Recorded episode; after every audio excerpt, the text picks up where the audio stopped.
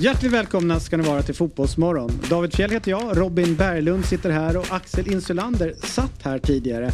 Och den här morgonen får vi besök av August Wengberg. Gais representant i det här fallet som hjälper oss att reda ut hur det kommer sluta i Superettan. Och sen dök han upp, mannen från Rynninge, Alexander Axén. Det har även varit allsvenskan i helgen och han berättar om allt viktigt som har skett. Och sen tog vi oss till Bordeaux, John Cederblad. Ja, det är sorgliga scener som har utspelat sig i eh, stormötet eh, Marseille mot eh, Lyon va? Och sen dök Jonas Olsson upp ifrån ett soligt och väldigt exklusivt Manchester.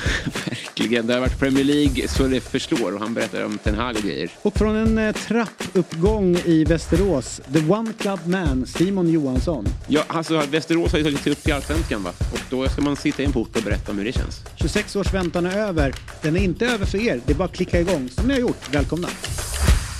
Fotbollsmorgon presenteras i samarbete med Oddset, betting online och i butik. EA Sports, FC 24.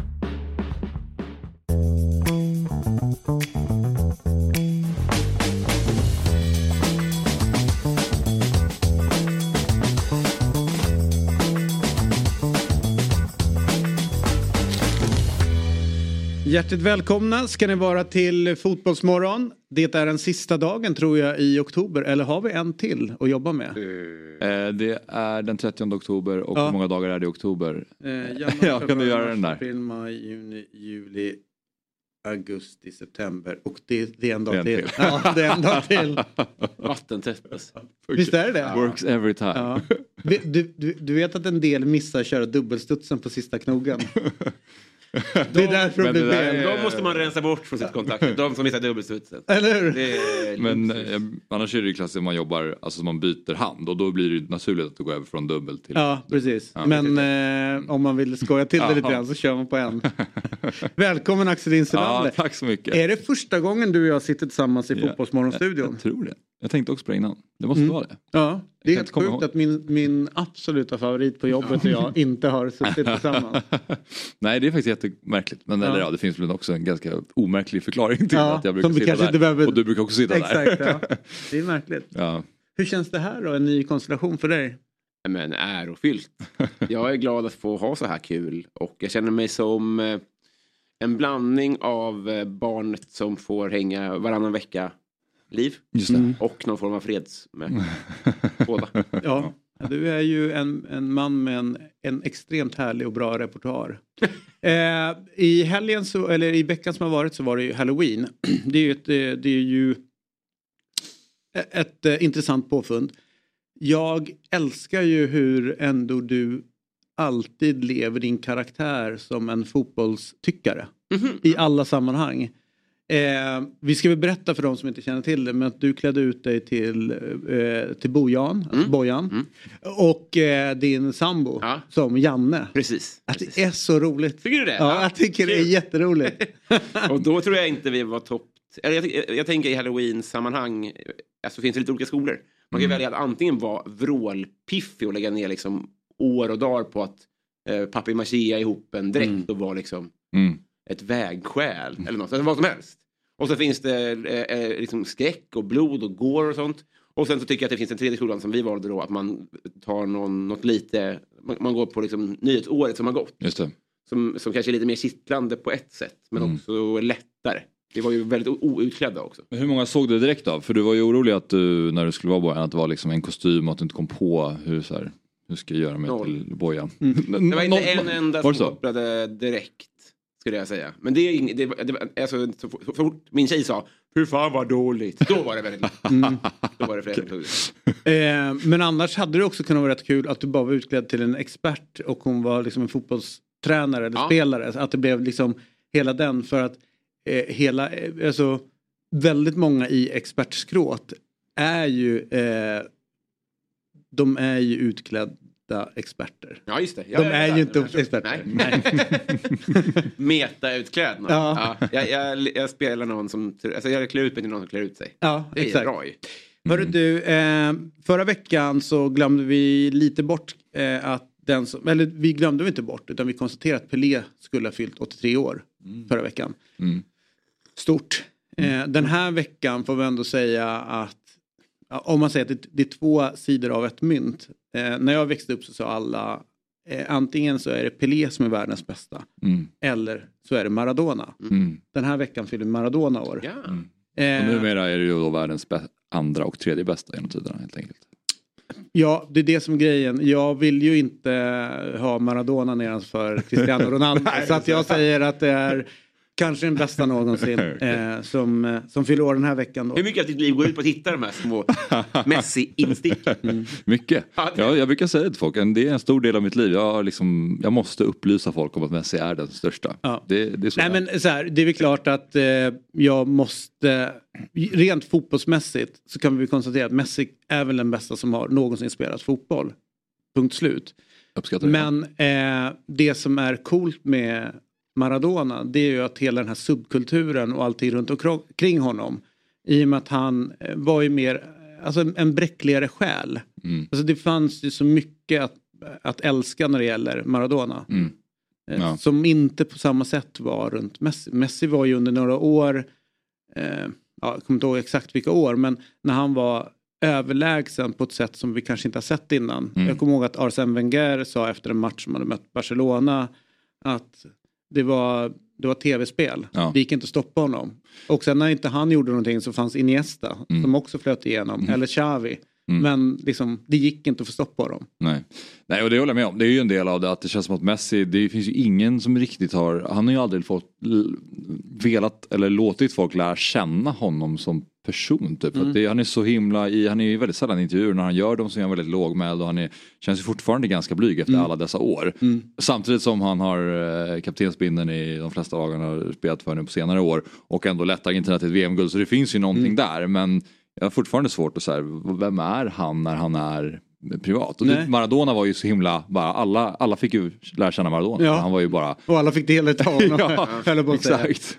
Nej men så att det, eh, det, det är svin... Eh, det som också är coolt med Maradona det är ju att eh, det här med när man namnger saker efter stora fotbollsspelare eller personer eller ja, i USA så får ju varenda president ett bibliotek. En flygplats får de ju. Det också är viktigt att ha. Mm. Eh, man måste kunna resa med stil. Mm. Men finns det någon, något arenanamn eh, som är då eh, liksom namngiven utav en, en människa som passar bättre än eh, Diego Armando Maradonas stadion i Neapel. Ja. Alltså det, det är liksom den perfekta matchen. Mm, Det hade inte varit samma sak någon annanstans. nej. Men här är det så, därför att hela, hela stan, hela laget, hela den regionen är ju precis på samma sätt som Maradona själv var. Mm. Väldigt liksom. Rörigt. Ja, verkligen. Nej, men det är väl, eh, man försöker tänka på arenanamn med eh, jag kom bara på Karaiskakis-stadion i Aten. Mm. Varför vet jag inte. Det är ju Olympiakos så jag ehm, vet knappt vem Karaiskakis var. Men... Ja, jag har hört det. Men eh, jag, jag tänkte på att hade det, tror ni att om Zlatan inte hade hållit på och tjorvat så mycket med, Malmö. med, med ja precis. Ja. Alltså Zlatan-stadion ligger ju mycket bättre i munnen. En Malmö stadion. Ja, det är typ samma, men Diego Armando Maradona, det är för, det är för långt. Ja. Men Men är också så- är det ju, om man tänker i eh, några generationer bort så är det ju bra att det är ett långt namn för det är liksom på något sätt i, säger ju att det här var en viktig människa. Ah, för att man breder ut sig Ja. lite. Ja, just det. Man tar lite tid av folk. Mm. Och det förtjänar man. Men det är faktiskt galet. Nu har jag fått, fått vara på plats två gånger i Neapel och se Napoli spela. Och alltså, det, de är så skickliga också på att eh, liksom, ta ner Maradonas storhet i generationerna. För när vi var på plats då så ser man kids som liksom har men, eh, för det så, så sjunger de såklart Maradona innan match och allting. Allting kretsar kring Maradona och det var ju någon åttaåring som jag såg öppna telefonen så att bredvid oss på läktaren. Maradona som bakgrundsbild. Och då var det liksom inte... inte det var, det var inte ju- oss i män liksom utan det var. Maradona. Man vet ju själv hur mycket ens pappa har kämpat med att, att man ska uppskatta hans idoler. Mm. Det går ju inte. Nej. Hur gör man för att få ett barn att uppskatta Maradona? Nej, men, han, men jag tror att han har ju blivit, och det var det på något sätt att det är inte en fotbollsspelare längre. Det är ju en religion, alltså vet så här, Ja. ja. det finns en religion som är med kyrka och sådär men det är ju en livsstil att älska honom. Det är ett liksom, det är ungefär som du väljer ditt fotbollslag. Det är Mm. ingen snack om saken. Du är, du sidar med Maradona. Mm. Och, och sen är du bara där. Det Mm. går liksom inte att, att, att ta bort. Nej. Nej, det är nog lite så. I alla fall i Neapel. Lite tvång inblandat kanske på den där bakgrundsspelaren. Ja, kanske, kanske inte var han som valde den. det vet vi ju inte. julklappar eller? Ja, precis. precis. Då är det ju lättare att börja med hockey om det Ja. liksom är saker på spel. V- Vem är, vem är en... Eller så här, har vi någon idag i fotbollen som vi tror kommer kunna gå ner som när vi pratar om så här, det här, vi fick uppleva den här spelaren. Mm. Eh, nu har vi ju två stycken kvar som vi har fått turen att följa hela deras karriär och det är ju Messi och Ronaldo som är häftigt att fått se när de, liksom, de föddes i, Mm. liksom, och slog igenom och fått följa hela karriären. Men vem är nästa? Vem har vi som vi kommer säga när de har slutat?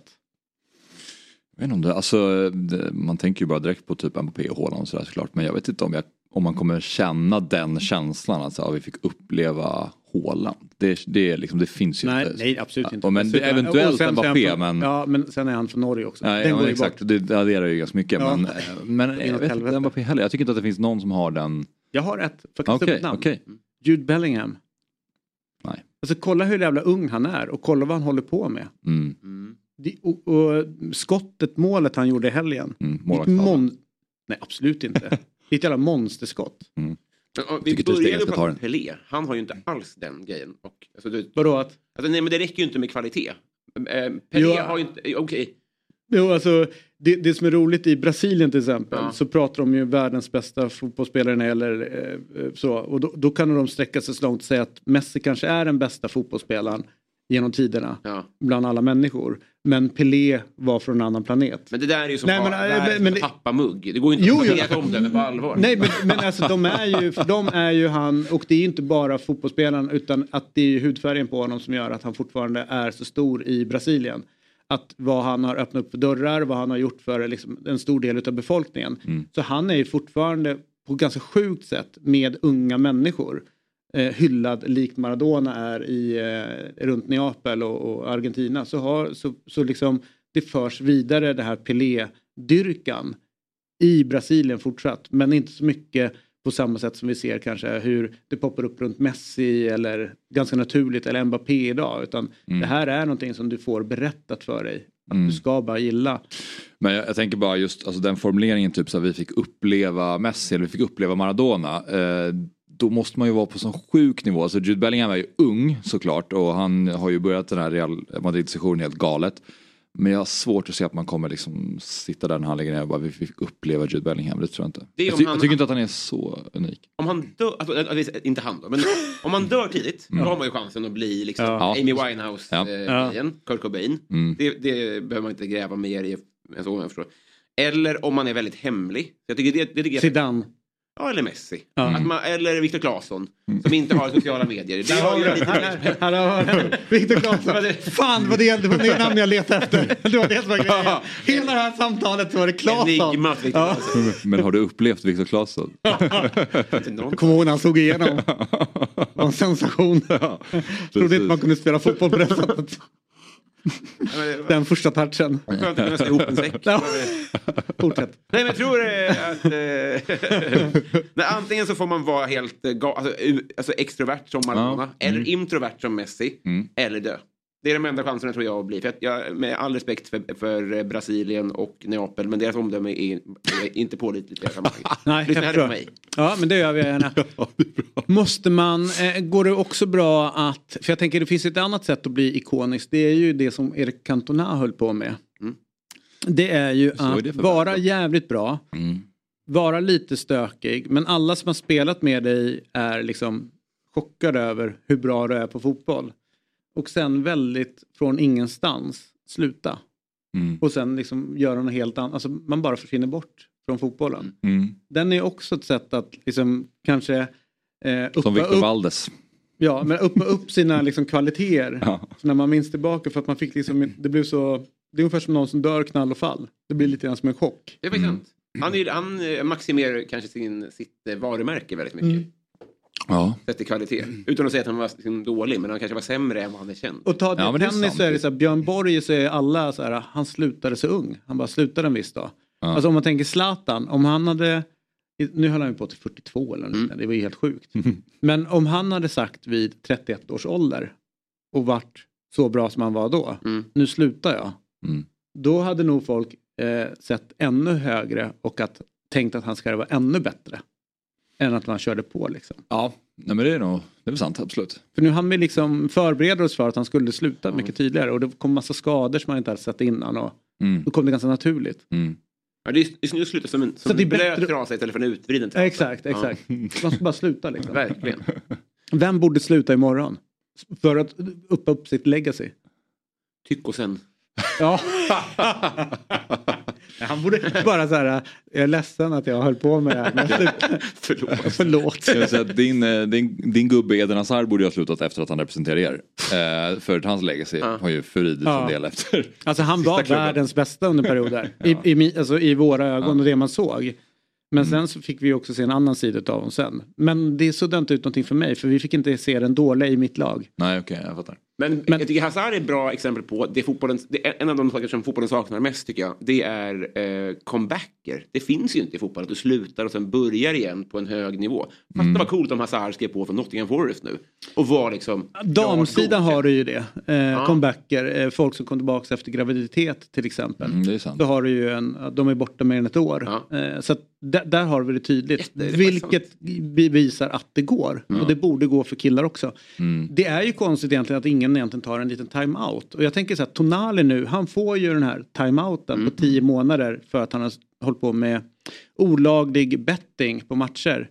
Men jag tror ju att det kanske inte är helt dåligt egentligen att, att hamna på sidan och, och känna att man har suget.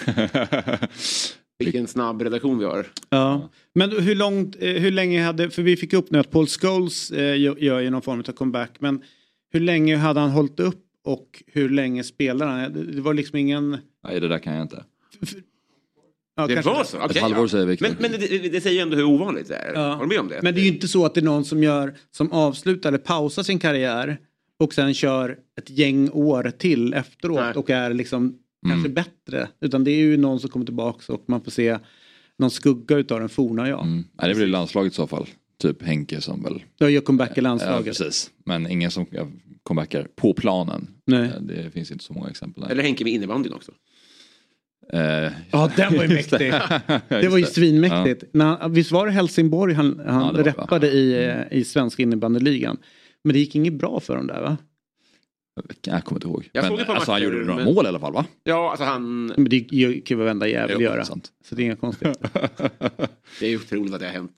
Ja det är det. Att, att han, visst går han till United sen va? Ja, ja. ja det är så jävla bra. så Men det är, nästan Alltså, det- som, att- det är nästan som att sluta med fotboll. Ja. Att åka hem till allsvenskan, spela lite innebandy i högsta serien och, och liksom lite, lite fotboll på sidan om för att sen kliva över till Jag undrar om det var mest bra eller mest dåligt för innebandyn att det hände med tanke på att man får liksom, folk kanske vill kolla på sporten för att Ja. Henke spelar men det blir ju också en lallarsport för, Ja. för att en för ett, för ett fotbollsproffs bara kliver in direkt i högsta serien och levererar. Då, då blir det så här, det går inte att ta det på allvar. Nej. Eh, jag tror att de tar den uppmärksamhet. De ska, de, de ska ta allt de får. ja. Har du spelat innebandy? Ja, Det har jag också. Ja. Jag tycker det är svinroligt ja att det är spela. jävligt roligt alltså. Men det går inte att sitta och titta på det riktigt. Nej. Jag, jag har också jobbat, en, eller om man är på plats så går det absolut Mm. bra att jobba med det. Eller titta på det. Jag har jobbat med någon SM-final i Globen. Eh, och det var fullsmetat. Så sjuk jävla stämning Mm. där inne. Alltså en av de som, konstiga eller underskattade och kanske gömda stora evenemangen Ja. är ju innebandyfinalerna. Satan, det är ju Mm. liksom 13-14 tusen pers inne i Jag har aldrig sett en innebandymatch. Jo det har jag i och för sig gjort en gång live. Jag kommer inte ihåg så mycket men är det, är det kul att se innebandy live? Är det en bra sport? Eller du... Alltså, om det är mycket folk så är det kul med det mesta liksom. Ja. Och det är bra stämning. Ja. Höll jag på att säga. Men, Men, det är men, slogan. ja, ja. Vi är inte sämre än någon annan sport. Det är ganska många här. Ja, vi är många. Det är ju kul. Då, Det- då bör det vara kul. Ja, det är inte roligare någon Vi annanstans. säljer två Nej, det Vad tänkte du? eh, Nej, bara om, om det det var är en rolig sport att se på Nej, plats. cricket är ju roligare. Mm, Okej. Så, du, hörru. Nu kommer jag. Okej. Såg ni, rugby, såg ni rugbyfinalen? Bara grina. Ja, förlåt. Det, är det, det är farligt för den. Ja, verkligen. Inte tyst när det ska prata cricket. Nej, förlåt. Såg ni rugby, rugbyfinalerna i helgen? Absolut inte. Superspännande. Eh, det här är helt gott. Jag vet inte att, det, att det har pågått. Ja, Det har varit VM i rugby. okej. Och nu var det då Springboks mot All Black. i, eh, i finalen. Vad säger du? Det här är länder. Det är alltså Sydafrika mot eh, Nya Zeeland. Nya Zeeland förstod jag, men Ja. det första Springboks. Springboks. Ja, är ju i Sydafrika. Okej. Det är så roligt för att det är så mycket mer bakom den här vinsten och det här laget i Sydafrika. Hela den här rasmotsättningarna som har funnits i landet eh, och att någonstans har ju rugby varit den vita sporten medan fotbollen då eh, har eh, blivit eh, förvi- där de mörka har blivit förvisade mer till, till fotbollen. Eh, och det här är någonting som, en process som har pågått sedan 90-talet med att försöka mixa, ni kommer ihåg Nelson Mandela, det var det viktigt med honom med, med rugby och liksom att få in någon mörkhyad spelare i laget för att på något sätt kunna ena nationen. Det blev långfilm va? Det blev en Ja. långfilm. Eh, som är jätte... Invincible kanske den heter. Eh, som är tittvärd, sevärd. Eller? Och jätte-invincible. Ja. eh, men eh, det här har ju pågått och landet har ju haft ännu mer tungt efter det. Eh, efter liksom fotbolls-VM som har varit där nere och så har ju ANC imploderat fullt med korruption. Eh, det är ett land med arbetslöshet, interna splittringar och liksom rätt mycket av rasmotsättningarna kommer tillbaka. Den nya förbundskaptenen då har, gjorde en, en mörk kille till lagkapten och fick eh, kritik för att han bara gör det för någon form av identitetspolitik eller liknande. Men har ju då med då den här lagkaptenen vunnit ett VM-guld redan och vann igen och på något sätt så har han lyckats mixa och Okej. när landet som mest behöver det återigen som på 90-talet Mm. och för några år sedan när de vann, för fyra år sedan när de vann förra gången, så vinner de VM-guld. Mm. Och liksom att sporten någonstans ger eh, en glädje eller en, en tillfälle för folk att glömma problem och, och allt shit. Ja. Så var det så jäkla härligt för eh, att de vann. Så att Där, jag och satt det här och, hände igår, hände i lördags. i lördags. Så jag satt och kollade på det med det här liksom i, i bagaget. ja. så det blev en väldigt då- spännande mm. match liksom utav det. Men satan vad tuffa de är sån här rugby. Ja. Det, är, det är ju stenhårt. Mm. Eh, någon som blir trampad på liksom och ligger och kollar på något sådär. Ja men det är ju ett dobbmärke in i låret. Mm. Men han ställde sig upp och kör på. Det är liksom, en fotbollsspelare hade ju inte Nej, velat leva. nej. Det hade ju liksom så här, kan jag, kan jag dö nu? Det här gör allt för ont för mig. Men grattis till Boxes. Ja, men jag håller ju, inte, jag håller ju på afrikansk, eh, på de Sydafrika där. Ja. Men det är inte så att jag, eh, annars är det England hade jag hoppats på att vinna. Ja. Men vad heter de? Boxes? Springboks. Spring. Springboks. Hej! David Fjell här från Dobb. Jag vill tipsa om att Eurotalk är tillbaka som podcast, helt fritt där poddar finns. Vi spelar in ett nytt avsnitt varje måndag. Så när du lyssnat klart på Fotbollsmorgon och vill höra mer om den internationella fotbollen så finns vi där och dyker ner tillsammans med dig, mig, Martin Åslund, Christian Borell och Marcelo Fernandes. Eurotalk finns fritt där poddar finns. Fotbollsmorgon är sponsrat av EA Sports FC 24. Hösten är igång på riktigt nu Axel. Vad tänker du på då? EA Sports FC 24 är nämligen här och det nya kapitlet av The World's Game. Glädjen är här Axel. Ah, Okej, men du tänker så. Samtidigt så vet du ju ändå någonstans att dina barn kommer ju vinna mot IFC 24 snarare än du tror. Ja, så kan det ju definitivt bli vad det lider. Men just nu är jag faktiskt vassare. Så låt mig leva på de villkoren så länge det varar. Okej, men eh, ska vi ta en match då? Vi kör AIK båda två och så möts vi på exakt samma villkor. Ja, mer än gärna. Jag som trodde att den stora glädjen redan hade kommit, men då ligger den ju framför mig. Eh, det ska bli väldigt fint att slå dig, även om det kommer bli konstigt då att tvåla dit Gnaget. Jag kan säga att jag har hunnit öva en del, redan slagit myggan till exempel och dina sparringspartners är ju inte så bra säger du, alltså dina kids. Nej, vi får se hur det blir. Det fina med EA Sports FC24 är att det har rättigheter för mer än 30 ligor. Där givetvis då allsvenskan är inkluderad. Eh, så finns även eh, Premier League, eh, Serie A, La Liga, Bundesliga, Champions League och många, många fler. Mm. Allsvenskan är dock det enda som betyder någonting för mig Jesper. Ja, vi kanske ska se till att mötas med några Champions League-lag också. City mot Real Madrid kanske. Mm. Ja, vi säger så och vi säger tack till EA Sports FC som är och sponsrar Fotbollsmorgon. Så här är det. Vi lämnar eh, rugby nu så ska vi ta oss till eh, den lite regnigare delen av landet. Eh, dock så finns det väldigt mycket trevliga människor som står ut. Regn, blåst och är duktiga på att spela fotboll. Eh, det är supertajt i toppen på superettan. Vi kan ju gratulera då Västerås. Vi ska prata lite senare med eh, Simon Johansson som numera ska spela i allsvenskan nästa år. Men som ni ser i toppen på eh, superettan med två omgångar kvar så ligger Geis på 54 poäng. Utsikten har 51 poäng och Öster har 48 poäng. Så att det är alltså en direktplats eh, som står på spel där uppe och en kvalplats som, eh, som fyr, eller tre lag då om två platser. Vi ska nu prata med en eh, fotbollsmorgon-favorit får vi ändå säga. Eh, August Wengberg eh, som är lagkapten och VD. Eh, och han spelar i Geis. God morgon eh, August. Eh, hur, eh, hur är läget så här när det börjar dra ihop sig? Eh, god morgon, god morgon. Det är väl det är skoj. Det är roligare än andra superettan-säsonger jag haft. Det har varit bottenstrid och ångest i slutet istället. Så kan man väl säga. Om man mentalt ska eh, jämföra med det där när ni har, eh, som alla vet då, fått kriga oerhört hårt för att hänga kvar och nu när ni har ett, ett år när ni ligger i, i, i toppen. Hur skiljer det sig att vara en fotbollsspelare eh, i de här liksom, extrema liksom, eh, polariserande världarna? Ja, det, är, det är en väldig skillnad. Det är otroligt mycket roligare att gå ut och spela match. Och det, men allt blir roligare. Det, man kan vara mer avslappnad runt omkring också. Så det är väldigt kul. Har man också känslan av att även fast man släpper in ett att man inte får paniken där att man har en trygghet.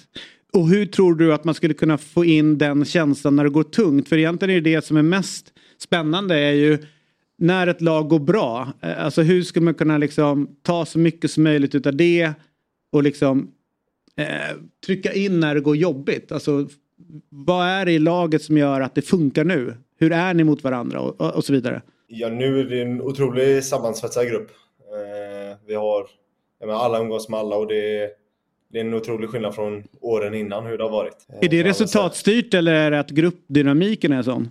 Eh, det är väl en kombo tror jag, men eh, framförallt så är det ju hur gruppdynamiken är och hur eh, tränarteamet har satt ihop gruppen. Alltså sista matchen där så möter ni Utsikten hemma så, såg jag precis. Alltså finns det någonting i dig som känner att det vore nice om det inte var klart inför sista omgången så att den där matchen blir som en final mot Utsikten i Göteborg? Ja, det är väl klart att det kan vara häftigt med en final. Samtidigt så vill man ju såklart säkra det innan. Eh, men eh, om det blir en final så blir det kul också. Det är, som sagt, det, mina andra matcher har varit tvärtom-matcher i finalen där vi var tvungna att vinna sista matchen för att inte åka ur. Så då känns det här kanske lite roligare, kan man väl säga. Mm. Finns det någon liten del av det eh, som känner så här att en kvalplats och vi får Blåvitt? Uh, det hade varit häftigt alltså. Det, det hade det också. Det, det har varit en match alltså. Det, det hade till med sig att Robin hade blivit sugen. Ja, kanske fick kolla sammandrag i alla fall. Ja. Men tar du det? Nej, det kan du inte göra. Om du får... Nej, det Nej. Men det, du får 200 spänn och kval mot Göteborg. Då snackar vi alltså. Men hade, hade det också så här, eh, men en perfekt värld så hade det varit missa eh, direktupplatsen, få Göteborg och vinna mot dem. Det hade kanske varit en, liksom, eh, om man blickar tillbaka sen i, runt ja. jul när du sitter där med julgroggen, att det hade varit en skönare grej än bara gå upp direkt. Ja, det är väl klart. Eh, det, det är nog speciellt att vinna ett kval upp. Alltså det måste ju vara, nu inte jag gjort det så jag vet ju inte, men det måste ju vara en, en otrolig känsla att spela två, som ni säger, liksom två finaler och sen så vinna dem. Hur eh, stor, hur, hur, tro, hur stor skillnad skulle du säga att det är liksom toppen, superettan, botten, allsvenskan? Jag har aldrig spelat på allsvensk nivå så jag vet ju inte riktigt men eh, av erfarenhet om man tänker division 1, superettan så skulle jag säga att det inte är så stor skillnad. Eh, jag tror och hur, ofta hur superettanlag kan liksom ändå fightas eh, så när de kommer upp till allsvenskan och de ändå kan ta för sig så tror jag inte det är så stor skillnad. Du, du som är mitt inne i det nu, hur påverkar en sån här, eh, den här krampaktigheten som jag gissar eh, pågår i. Den här, den här, långa väntan och att alla matcher är viktiga och att det är så, så, det är så mycket på spel. Hur går det ut över ens privatliv? Sover du sämre? Och liksom, tycker dina kompisar att du eh, svävar bort med blicken ibland? Alltså, har du något exempel på hur det påverkar dig privat? Nej, man har nog vant sig nu sagt, det har varit många år av bottenstrider och då, då har du bara fått acceptera det. Det är, ska jag säga, tio gånger värre att ligga i en bottenstrid än att ligga i en toppstrid. Ja. Och jag sagt, jag, jag jobbar ju vid sidan, eh, så jag får inte riktigt tillåtelse att sitta och dagdrömma om eh, framtiden. Så det, det tycker jag är väldigt skönt. Just det. Att man inte behöver eh, sitta och fundera så mycket utan man fyller dagen med annat och kan fokusera på fotbollen när man kör fotboll. Men hur, lugn och trygg känner du dig att ni löser det här då, med tanke på att ni har ju betydligt mycket bättre form än Utsikten och ni har givetvis ett bättre utgångsläge? Eh, jag tror stenhårt att vi ska ta nästa match mot Jönköping. Där, där får vi ta en revansch nu från matchen igår. Eh, där vi verkligen, jag tycker vi svackade väl ihop i en eh, kvart, 20 minuter. Du, eh, sista frågan då.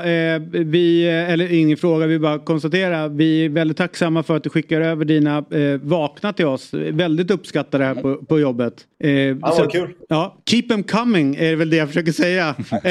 Det, ja, det är bara att skicka på. Och eh, som tack då så ska vi hålla lite extra på guys nu eh, i, i slutspurten. Och, eh, Ja, ja men det tycker jag. och om du så har vi också lite en, en hälsning till Niklas Karlström. Att han, vi har försökt få, få med honom. Det är så om han är sportchef eh, typ i, i Guys. Och vi har ju velat få Yes. med honom efter eh, blom, blomincidenten med domaren. Eh, men han har inte velat vara med. Så att eh, om ni går upp så, så kan du hälsa honom att han får gärna vara med här. Eh, för att hans jobb måste än- ändå också lyftas fram. Han eh, har ju varit med på resan och eh, alltså, nästan att ni åker ner i division 1 igen och nu är ni på väg till allsvenskan. Så det, är, det är ett bra jobb utav Niklas också. Inte bara att han är bra på att Ja. leverera blommor. Eh, nej, men det ska, jag ska vara på honom om det. Eh, det, jag, det ska jag säga till honom. Du, blir du heltidsproffs om ni går upp och vad händer, vem tar då hand om baransvaret? Och vem, ja. Oj då, eh, så långt har jag inte funderat. Eh, det, jag tror jag kommer vilja jobba på. Eh, så det är tanken i alla fall. Och så får man väl se. Ja. Det är tanken. Att hejar vi på er. på Härligt! Eh, vi håller kontakten. Vi hörs om en vecka där då när det är klart med eh, allsvenskan. Vi hörs om en vecka då. ja, det är vi. Hej, hej. Ha det bra. Hej då. Tja tja! Det är viktigt att ta ut saker i förskott. Så att man hinner njuta någon gång. Vem fan var det? Stefan Andreasson ja. Som går runt och hotar folk som eh, Just näm- ja. nämnde guld. Sluta! Nu ska vi ta oss till mannen från Rynninge med bäst koll på fotboll och dart. Han är med oss varje måndag och eh, har blivit eh, en riktig institution här i Fotbollsmorgon. Och är väl en av dem i Sverige som gör mest för svensk fotboll och svensk dart. Vi säger god morgon till Alexander Axén. God morgon, god morgon. Jag har suttit här på hotellrummet i Göteborg och varit tokig för att ni pratar om massa spelare som eh, inte är närheten av världens bästa genom tiderna. Är Matthew Letizier eller? Han är ju britten, britternas största genom tiderna, men eh, Johan Cruyff, helt överlägsen. Ja. Du däremot så har jag en intressant grej där med dig som jag funderar på häromdagen. Om man eh, säger att Johan Cruyff kanske är den som har betytt mest för fotbollen, alltså både som spelare och sen som, som tränare. Och så har du ju Pep, det han håller på med nu efteråt. Så satt jag och tänkte på någon annan tränare. Men att eh, alltså, eh, spel eh, lång, i, mitt i banan, relativt långt bak, blir de bästa tränarna. Mitt i banan relativt långt bak. Mm. Xavi Alonso. Ja, han kommer bli svinbra. Pep Guardiola, liksom någon form av sittande defensiv mittfältare. Och Cruyff som ändå utgick från någon libero-position och, och liksom kunde göra sin grej. Han var ju för sig överallt. Han var ju så Ja, och det är därför jag säger att han är världens bästa, David. Det är inte någon jävla Messi som aldrig behöver göra någonting bakåt, utan bara går och väntar och ska dribbla och greja. Och Ronaldo som har gjort sin resa och Pelé har gjort sin och Maradona som fuskar med handen och sånt där. Här har vi en gentleman som spelar på alla platser. Du kan sätta honom på vilken plats som helst så var han bäst. Så det där är bara att lägga ner de här låtsasspelen ni håller på med nu. Liksom. Mm. Jag gillar dock det här shouten för att det känns apropå den så här, att man har upplevt en spelare.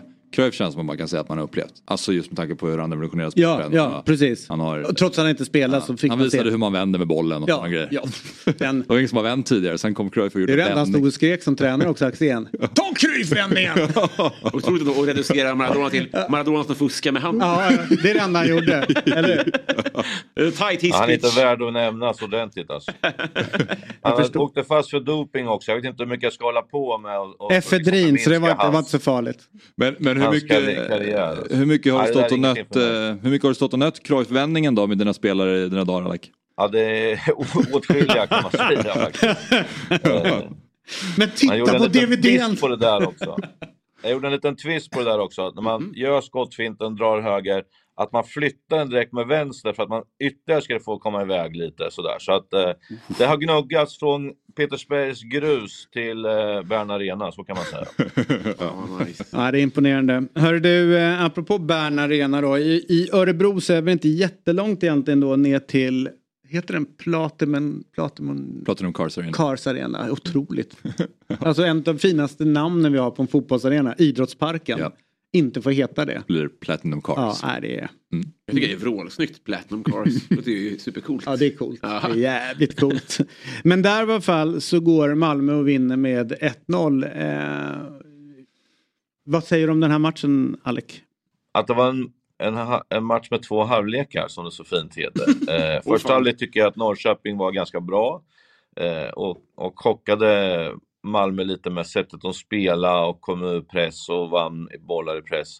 Till att bli helt utskåpad i andra när Malmö var klart, klart bättre. Och eh, eh, jag sa till Per Hansson att inom sju minuter så gör Malmö mål och sen är det game over. Och det tog 6 och 45 vill jag bara säga där, innan det vart mål. De klockade i våran buss. Så att, eh, eh, nej men de, de har växlat upp nu Malmö. De såg riktigt bra ut igen tycker jag. Mm. Hörru du, eh, det är ju ändå... Så här, det är imponerande att vinna. Eh, jag hörde att Rydström också sa i paus att det är liksom inte mest, det är inte SM-guldtakter på, på, på spelet som visas upp och sådär. Ehm, om du jämför liksom lite grann, med, nu har Elfsborg matchen ikväll. Men var, var de är någonstans formmässigt lagen nu som tampas i toppen. var, hur, hur ser styrkeförhållandena ut? Jag tycker att Elfsborg också eh, steppade upp mot AIK och då, då kommer ju alla säga men vadå AIK hade ju 60, över 60 procents boll. Om det vill ju liksom Elfsborg att de ska ha.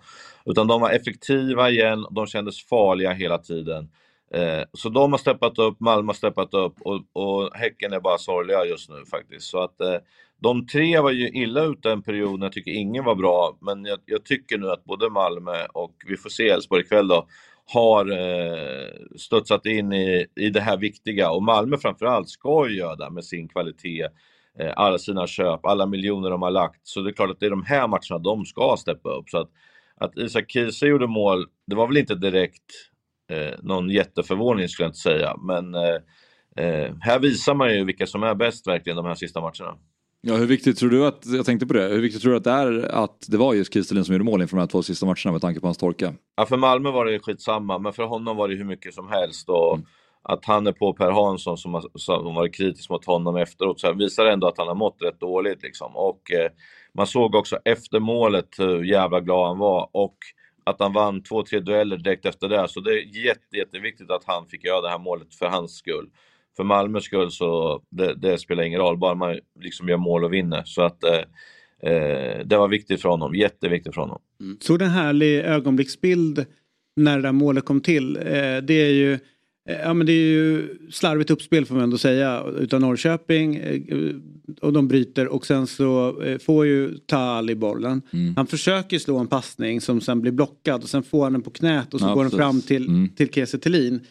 Men, men målgesten han gör och det liksom den pura liksom, genuina glädjen av att liksom, ett Kiese Thelin gör mål och att de gör målet. Mm. Det är så jävla härligt att se eh, när man gläds så oerhört mycket utav mål och utav liksom, någon annan som gör det och sen kramar man efteråt. Så det var, ja, det var förlösande på, på, på många sätt och vis det där målet. Eh, Ja, och, verkligen. Och kul för Fabbe att nu fick han räkna in en poäng till i våran valslagning. Och det där var väl en av hans finaste framspelningar.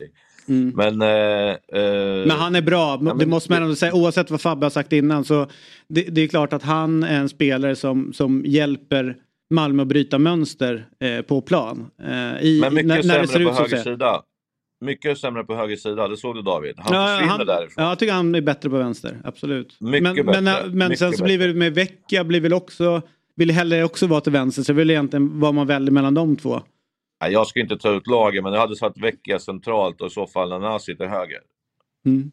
Jag fattar. Men strunt samma, de har bättre koll än det. Men, men det som jag alltid har slagits just för Malmö, eh, liksom av när jag har jobbat med det, det är liksom att de kan möta vilket jävla gäng som helst. Och publiken är så jävla glada när de gör mål och, och liksom verkligen så här, vi är bäst. Och det, det är där jag tycker det är kul som du säger att de inte gör 1-0 och sen ska vara lite så här sköna att det är två som kramar om och de andra står och pratar om vad vi ska göra sen igen och så. Utan här verkligen riktig genuin liksom, glädje när man gör mål. Det har de gjort hela säsongen och även liksom andra säsonger. 4-0 målet är också jätteviktigt och 5-0 målet är jätteviktigt. Mm. Så här, jag, jag gillar lag som fattar att det är där det går ut på att göra mål, det är jättesvårt och när man gör det, då ska man fan visa glädje alltså, för man vet inte när man gör nästa mål. Nej, det har du helt rätt i. Du, eh, det går inte att inte prata om Värnamo. De är alltså uppe på femte plats. Det är ett lag som väldigt många tippade ur eh, när serien började. Eh, Antonsson bort, Magashi bort eh, och alla var så här, hur kommer de klara av det här? Ja, Kim Hellbergs eh, sätt att spela fotboll och liksom att utbilda spelarna verkar fungera väldigt, väldigt bra. Hur överraskad är du över eh, det de gör den här säsongen? Ja, att de skulle vara uppe på femte trodde jag inte när man tappar över 20 mål. Eh, däremot är han en väldigt kompetent tränare. Jag har sagt det förut att han kommer bli riktigt, riktigt bra. Eh, men att femma, det är, det, det är ett SM-guld för dem. Alltså det går, inte, det går inte att göra bättre. Det där påminner ju om, om andra, Trelleborg någon gång och även guys vi pratade om innan kommer femma. Det, det är liksom SM-guld, det går inte att göra bättre.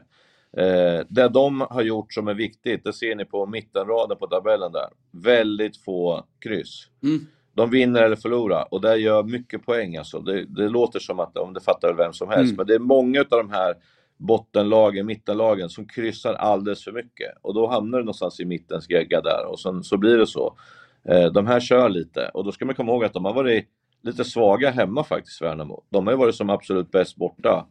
Eh, men spelar ju jättebra fotboll och mycket bra spelare. Fått igång nu de där tre längst fram också så att eh, mardröm eh, för de som har kvar Värnamo säger jag. Ja, sen är det ju, nu sitter jag och kollar på tabellen, det är ju märkligt med Kalmar som har alltså minus tre i målskillnad och ligger på sjätte plats. Eh, de har ju fått full utdelning på, på de gör. Liksom, det är inte, det är ju ganska långt ner i tabellen man brukar komma, för sig Mjällby sådär, lite minus också, men annars brukar det ju vara ännu längre ner i tabellen man ligger på minus eh, Mm. målskillnad. Men Eh. det kan man ju se i den här expected points-tabellen också om man ska prata statistik. Då ska ju Kalmar ligga väldigt, väldigt långt ner. De har ju överpresterat sett till Ja, och hela, år, ja, precis. och och hela vidare. året har det varit så. Man pratade i höstas om att snart kommer det ju att de kommer falla snart. Mm. Eh, så att det, nej, de har ju haft, de har haft med, medstuds eh, Mm. den här säsongen. Spännande tänker jag också lite grann runt Mjällby och, och Torstensson. Eh, liksom, det är också ett lag som inför säsongen tappade viktiga spelare. Nu fick de tillbaka Bergström. Jag tycker att Torstensson ändå är, är rätt, ja men en av de mest vettiga känns det som, tränarna i allsvenskan, ledarna på något sätt i, i sättet hur han resonerar kring sin roll. Alltså han, det är inte säga, Han är ganska långt ifrån de, den moderna tränaren som sitter och processar väldigt mycket med, med sin dator och, och så vidare. Utan det känns som att det är en gam, gamla skolans ledarskap, mångt och mycket. Och inget negativt i det. Nej, tvärtom. Han var ju ass på min tid. Så länge har jag hållit på. Och eh, var spännande, alltid trevlig. Så tog han över Mjällby. Och som vanligt då på ass-tränare så tror de ju att de är genier på allt möjligt. Och bara i fel ände. Och vart ju jävligt tufft för honom. Och fick gå in i väggen och sparken och ner och börja om i division 2. Eh, jag tror att det, det går inte att förklara det, men jag tror att det var jätteviktigt för honom. Eh, vart han är nu, vad han kan och vad han ska göra. Så när han kommer upp och räddar kvar Mjällby så har han en helt annan approach och samma nu. Han behöver inte hålla på med allting utan han gör det han är bra på och sen litar han på assistenten och det. Det gjorde han inte när han tog över. Och det är det som är så konstigt att ASS-tränarna vill göra saker själva fast de har varit ASS just för att stötta upp en A-lagstränare. Och helt plötsligt ska de göra allt själva för de litar inte på någon. Men jag skulle lita på den, den assen om, om du fattar vad jag menar. Det blir Mm. så konstigt. Men de, men de kommer oftast tillbaka om de, om de lär sig. Vad är det egentligen jag är bäst på? Vad är det jag ska göra? Och där är ju Torstensson riktigt, riktigt bra. Sen kommer han aldrig erkänna, han satt ju och ser och var raljant när jag sa att den här jävla cupfinalen betydde mycket mer än vad de ville erkänna under den perioden när de inte riktigt fick till det. Och då ville han typ ge tillbaks till mig att vi vann ingen på åtta. Och det, det var ju där jag sa, gör inte som vi nu. Men eh, ja, han får göra som han vill. Men han borde ha fokuserat bättre. De borde ha gjort bättre i, i våras för att det är ett riktigt bra lag det där. Jag, en, en större, en, en större tanke då som jag har funderat på. Älskar dina stora tankar. Ja. Nu, nu är vi i en slutstrid och när man ser experter och tyckare uttala sig så tycker jag att det är svårt att få grepp om. Om det är ett lag som är avhängt till exempel, då kan man ibland höra så här. De har ingenting att spela för så därför tror jag inte att de vinner. Och ibland säger man, det är ingen press på dem överhuvudtaget. De kan bara gå in och spela av och därför så, är, så kommer de att överprestera. Ibland så pratar man om, om eh, det är lättare att jaga än att bli jagad och, eh, och sånt där. Vad är din erfarenhet när man går inför en slutstid? Vilka överpresterar och vilka underpresterar? Inte alltså sett till vilka lag, utan vilka positioner. Är det lätt att leda med tre matcher kvar? Eller är det lätt att ligga tvåa? Är det lätt att ligga sist? Vilka brukar vara bäst i de här situationerna? Ja, men, alltid att man har fördel. Att leda såklart måste alltid vara bättre, för det är där du kan, då kan du påverka dig själv. Det är inte bra att ligga sist. Eh, det kan aldrig vara bra, så Nej. kan man säga. Eh, mittenlagen, jag har ju varit där rätt så mycket i de där mittens rike och då vet jag att vi var ju oftast bra på höstarna. Att eh, man spelar mer avslappnat, men det beror också på väldigt mycket vilka man möter. Eh, för mig var det liksom att skulle vi möta något lag som var precis runt oss, lite under oss, då, då kanske inte vi hade de där sista procenterna. Men däremot kunde vi påverka eh, plussidan eller ne den negativa sidan, så hade vi de där procenterna och då var vi jättefarliga för att eh, då skulle vi minsann visa och nu jävlar och nu för första gången på Bern Arena så är Aftonbladet Expressen här så nu boys, nu får ni visa att ni är bra liksom. Så, eh, så då är man farlig liksom. Eh, Värnamo som jag säger, de älskar fotboll nu, de är säkert utanpå träningsplanen redan nu eh, och bara står och liksom kör, kör, vi kör, kör sådär liksom. Ja. Sen är det så att när man hamnar i mitten där så, så går man på träningen man spelar lite mer, man är lite kortare träningar, typ, man gör det lite mer intensivt eh, och det gör att spelarna tycker det är roligt också. Så att, eh, mm, men men där, svaret på din fråga är ju att man ska försöka ha fördel, det är det bästa. Du, eh, en spelare jag ändå känner vi måste prata om en dag som denna. Det är ju Andreas Johansson. Eh, han är född 1980 om inte jag har helt fel. Eh, och eh, efter matchen intervjun, det ser inte ut som en, en, att han är över 40 år. Nej. De där generna vill man ju kolla om de är afrikanska eller inte. Eh, och eh, blir inte stressad. Eh, får vi ändå säga, hade, det, det kändes lite grann som att en senior mötte juniorer igår på fotbollsplanen. Han hade ju full koll. Alltså Halmstad känner jag ändå har bättre spel, en, en idé av vad de vill göra när de spelar fotboll och åker till den, får man ändå säga, ganska svår bortamatch. Och är det klart bättre laget. Hur stor del utav Halmstads liksom, framgång kan man tillskriva Andreas Johansson? man kan inte säga allt, för det är, det är klart att du har två riktigt kompetenta tränare ju. Men det är klart att han tonar ner sin betydelse igår när Nordin försökte säga det, att du är ju liksom den långa armen ut för tränarna så. Att de bestämmer och sådär. Jag är helt övertygad om att han bestämmer jättemycket också. Därför att när man är på planen då har man bättre koll och han vet vad spelarna kan göra och kanske vad Magnus Haglund och Pelle Olsson vill göra. Och då kan han se liksom, nej det går inte med det eller det går med det. Och så man får en jävla hjälp helt enkelt. Och i det här läget eh, har ju han varit med om sådana här saker tusen gånger. Både toppstrid och bottenstrid och så här. Han är inte superstressad när han går ut där utan ser verkligen möjligheten. Och jag tror att det smittar av sig på Halmstad för att Halmstad är klart bättre än AIK igår. Alltså de har en idé, de, de har någonting de gör. AIK, jag har ju sagt det sista matcherna, alltså de har ju noll, noll idé vad de ska göra när de kommer in på sista tredjedelen. Det är ingen som vet någonting och eh, en del spelare där är ju, ja, jag vet inte liksom. Jag vet faktiskt inte, jag vet inte vad jag ska säga. Nej, men man måste ställa ganska stora frågetecken till kvaliteten på spelarna som, som har kommit in till AIK i relation till kostnaden. Mm. Eh, och, och vi satt några och pratade om det. Senaste gången det var ett liknande läge för AIK, det var 2010. Eh, när, när det liksom behövdes värvas in spelare. Då kom Helge Danielsson, Råp, Banguras. Alltså det, det kom in några där. Och lite samma 2020 men inte riktigt samma. Nej, inte riktigt så. kanske.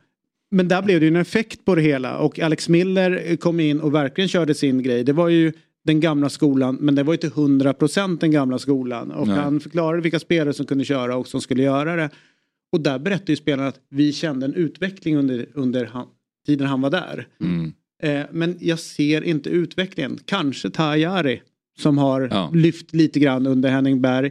Eh, Anton Saletros, utan honom så har AIK varit ur. Mm. Så att det är liksom, Nej, jag, jag tycker att de inte alls fått träff på det sättet. Nej, jag tycker också det är provocerande så här, när man ser de bästa lagen i allsvenskan så finns det mycket som förenar dem i att de spelar ganska snabbt och det finns ofta tre centrala mittfältare. Det finns ofta yttrar som är snabba som blir sålda vidare. AIK värv, den här, det blir ju extremt den här säsongen för man vill bara eh, hålla sig kvar. Men man är så himla, det känns så bakåtsträvande i spelet och det finns ingen fart. Alltså hur ofta ser du en AIK-spelare ha bollen på kanten i ytterposition och utmana sin ytterback? Det finns inte. Nej. Det är en ytterback eventuellt som vänder upp och passar tillbaka och man kanske kommer runt någon gång. Men det, man, alltså det, det så här, gör någonting och man ser inte, och mer, och man ser inte mönster, mer energi. Nej, inte mönstret hur AIK vill spela. Ja. Det är det som är och nu har det gått så pass lång tid så nu kan man inte säga att det är precis i början utan nu börjar man ju tänka så här. Har han ingen idé mm. mer än det här? Är det här allt vi kommer få? Mm. Eh, under nuvarande tränare? Eller så säger alltså, han hans, jobb, eh, hans jobb var att rädda kvar och det ser han ju ut att göra även om det behövs en poäng till. Eh, så, så jag har ingen liksom mer än att fixa bara det och sen går det vidare liksom så. Men jag, jag håller med om att lagen brukar ju utvecklas när man liksom börjar fixa det om man säger. Men AIKs problem, säger jag, de sista 5-7 åren är ju farten. Mm. Det har ju inte funnits många spelare med fart i AIK. När alla andra går mot fart så går ju AIK mot, mot något annat. Liksom. Eh, och, och, det är ju för mig jättekonstigt att, att de ändå kan göra det så bra som de har gjort det, trots att man inte har fart. Liksom. Och då har de ju levt otroligt mycket på sin defensiv och sen malt ner dem med fasta och såna här saker. Men, men det är väldigt sällan du ser den. Och då blir det så här, 81 och han är hur bra som helst för han springer. Men han har inte träffat liksom, havet från en eka med sina inspel någon gång. Liksom. Mm. Men nu börjar han få bra träff på det där tycker jag. Men då är inte han Pitas med där inne utan då springer han och väntar på att det ska börjas om igen. Vilket jag stör mig på. Liksom. Så att de har ju ingen timing riktigt på det där. Och det är lite som i Örebro när eh, några spelare, jag skådade när de åkte ur, att ja, men de är skitbra. Så sa jag, de är inte skitbra, men de springer. Då ser de bra ut, för när andra går omkring bara. Liksom. Och där känner jag liksom att AIK måste ta ett nytag med att man måste börja leta efter snabba spelare. Det har man inte gjort på 5-6 år. Liksom. Nej men om man kollar på toppen, alltså det är ju så här. Tali, Stefano Vecchia, i Elfsborg så är det Ockels, det var Ondrejka, du har Bernhardsson. I Häcken så har du såklart eh, Sadiko Traoré som nu är sålda, men Lars Olden Larsen var ju där innan. Alltså, alla stjärnorna och de bästa spelarna har ju alltid varit de som driver upp anfallen längs med kanterna. Så nu blir det väldigt specifikt där. Men jag håller helt med om att så här, den typen av spelare är ju också väldigt försäljningsbar. Mm. Så det är ju strategiskt smart att gå den vägen. 100 procent. Du, innan vi släpper dig Axén så måste ändå helgens roligaste konversation måste ändå ha utspelat sig på Friends Arena igår. Marco Johansson får ju eh, hjärnsläpp och väljer att sparka ner Pittas efter att Pittas vill springa och hämta bollen eh, efter att han har gjort mål. Det, det är verkligen så här, det här är ju pojkar som är ute och spelar fotboll. Mm. Eh, och så ligger han kvar och filmar, så jävla hård var inte sparken, men skitsamma, det blir, det blir rött kort. Eh, och sen så eh, Ajari och Marco Johansson står eh, pannben mot pannben och ska stå och skrika på och folk står och brottas och håller på. Det, det är ju, folk är arga. Mm. Förutom två personer som står och pratar lite grann. Det är ju eh, Ante Johansson och Anton Saletros som står lite grann på sidan om och garvar lite grann. Och sen efteråt så har vi fått reda på vad de pratar om. Det är ju Saletro som försöker jobba in en straff till till AIK. Jo, ja. att eh, han är på domaren och säger är det inte straff nu? Han sparkar ju ner honom. Och Kante är med, men snälla det kan inte bli straff när det, inte, eh, när det är avblåst. Rätt sådär liksom. Jo, jo, ge oss en straff nu för fan. Det, det är så jävla roligt att de står och diskuterar det. När de andra står så här och försöker fightas. Det är mäktigt ändå. De två lagkaptenerna. Ja. Jag tycker det är vackert. Ja, det är fint att Eller, Anton, han, han är inte lagkapten, lagkapten, han kommer ju bli lagkapten. Anton direkt bara så här, jag vet inte. Ja, jag fattar att det inte ska vara så. men, du, men du vet hur man är. Ja, ja. Jag vet, jag vet. Det är så jävla bra. Det är så jävla bra. Det är lite sådär som man gjorde upp på skolgården liksom. Ja. Det borde vara straff, ja, kanske inte och så, ja vi tar en straff då liksom. Enda skillnaden, här står en domare mitt i allt och säger det är för fan ingen straff. Spelet är inte ens igång. Ja men kom igen då. Ser du att han ligger där och ont? Men det är många som inte kan reglerna där. Eh, på hörner brukar man se ibland, du vet, du rycker loss från mig och sen rycker jag ner dig och du bara ramlar. Då vill ju folk ha straff. Men mm. har bollen inte slagits in så nej, kan det inte bli straff. Nej, för den bollen är inte i spel. Mm. Liksom. Exakt. Och, och det där blir ju för mig liksom... Jag vill att det ska vara två straffar då. För är man så jävla dålig att man rycker ner någon när bollen inte är spel, då ska det fan vara straff alltså. Eller sparka ner någon när man har gjort mål. Ja, exakt. Då ska, det, då ska gör straffen man- fram. Gör man ett regelbrott i straffområdet så ska det, bes- det ska det bestraffas tycker jag. Liksom. Ja. Vi, jag gjorde också jag gjorde en blunder igår när jag var på matchen på Friends. Så eh, när klockan var typ 44.30 då gick jag, min bror och min polare som var på plats.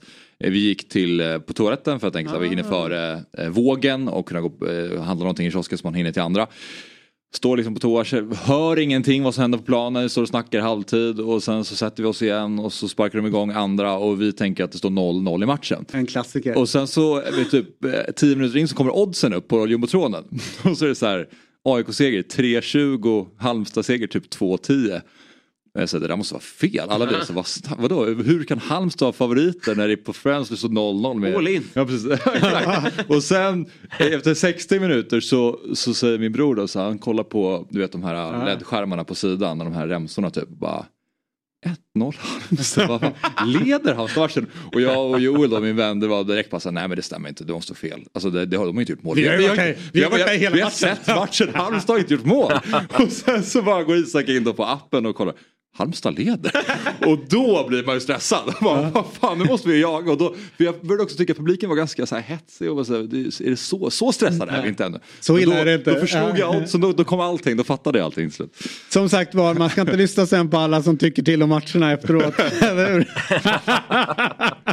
Hörru du Alec, tusen tack för den här morgonen. Vi ska rulla vidare ner till eh, Frankrike med anledning av eh, Eh, attacken på Lyons spelarbuss. Så att vi ska gå från eh, eh, vänliga och kärleksfulla allsvenskan till någonting annat i Frankrike. Ja, det var en rolig eh, trio det här och jag älskade Robin och att du får spe- spela lite mittenrollen nu gillar jag. Fri roll i mitten, det, det passar dig perfekt. Eh, Cruyff. Cruyff ja. ja. Det är en jävla kvalitetsskillnad när, när Fabbe brukar sitta där i alla fall. Där kan det... Säger tyvärr för lite. Härligt. God morgon och tack så mycket bra, Alec. Eh, och vi tar oss direkt till en av mina absoluta favoriter. Eh, Om inte jag har helt fel så är det i Bordeaux han är bosatt eh, och han har gjort det under många herrans år. Han är en journalist, han är expert på Ligue 1 men framförallt en god vän och en före detta kollega på Svenska fans och fan-tv. God morgon, hur, hur mår du John? Eh, jag mår bra. Jag fick eh, vara med lite eftersnack efter AIK HBK nu också. Det känns skönt att få prata ner, eller lyssna ner den matchen. Mm. Du och jag är ju gamla exilgnagare, eh, den här gamla föreningen. Så det är ju alltid härligt att sitta i utlandet och få, få ta del av sitt favoritlag. Hörru du, eh, det var ju fruktansvärda bilder som eh, lanserades, eh, eller som kablades ut från Marseille igår när eh, Lyons Säger de Olympic? O- Heter de det? Ja, Ja, det ökar. Ja. Fråga honom. Eh, Lyons spelarbuss blev attackerad utav Marseille-supportrar. De kastade sten på dem. Tränaren eh, Grosso eh, fick medicinsk hjälp på arenan eh, och blödde ymnigt från, från skallen. Hur har det här tagits emot i Frankrike? Eh, otroligt kraftfullt. Eh, Frankrike har haft ganska mycket problem eller kring och på arenor de senaste två, tre säsongerna. Men det här är nog det största, eh, största reaktionen jag har sett på det här. Eh, värre än när eh, Payet fick en flaska i huvudet eller. Nice Marseille. Det här, det här är... Det här har slagit eh, slint på sig. Jag vet inte om ni har sett eh, bilden ni har, eh, den första bilden när han sitter upp Grosso är L'Equipes etta idag. Eh, och så står det bara skammen på framsidan. Liksom. Det, det, är, eh, det är otroliga reaktioner och eh, det är mycket som spelar in. Inte minst, om man får ta ett steg tillbaka, att Frankrike anordnar OS nästa år. Och eh, nu, nu är det liksom, nu är det alla ministrar står och, och, och liksom säger att nu måste polisen och eh, fotbollen göra någonting därför att det här ger Frankrike ett otroligt dåligt eh, rykte och en dålig bild av Frankrike i resten av världen.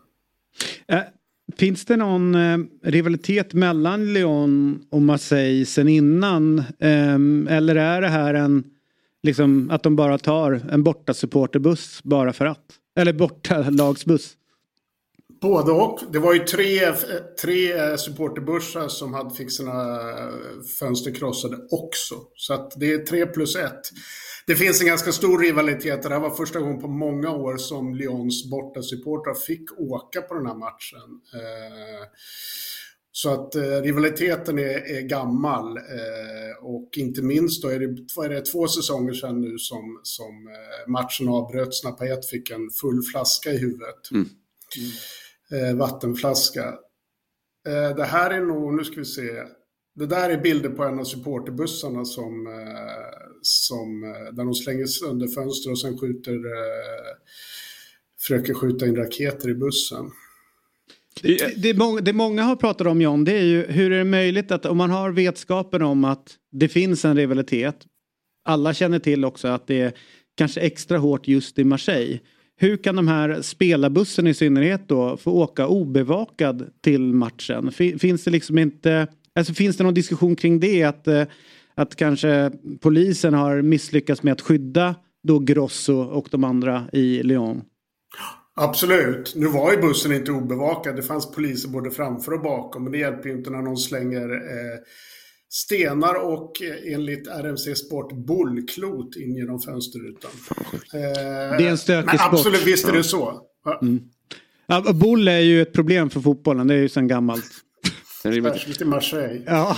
Nej, men det, här, det, här är ju, det här är ju jättejobbigt och eh, det, det var ganska stökigt in, när de, det tog två timmar innan de till slut ställde in matchen och så. Men, men allt det där har ju på något sätt överspelat måndag morgon nu hur och varför det tog så, så lång tid att fatta besluten. Nu, nu är det någon slags Frankrikes ära som står på spel. Det, det finns så mycket nog. Så franska, franska ligaföreningen håller på att försöka sälja rättigheterna för de kommande tre åren just nu också. Jag kan väl säga att det här höjde inte priset på ligan. Inte det?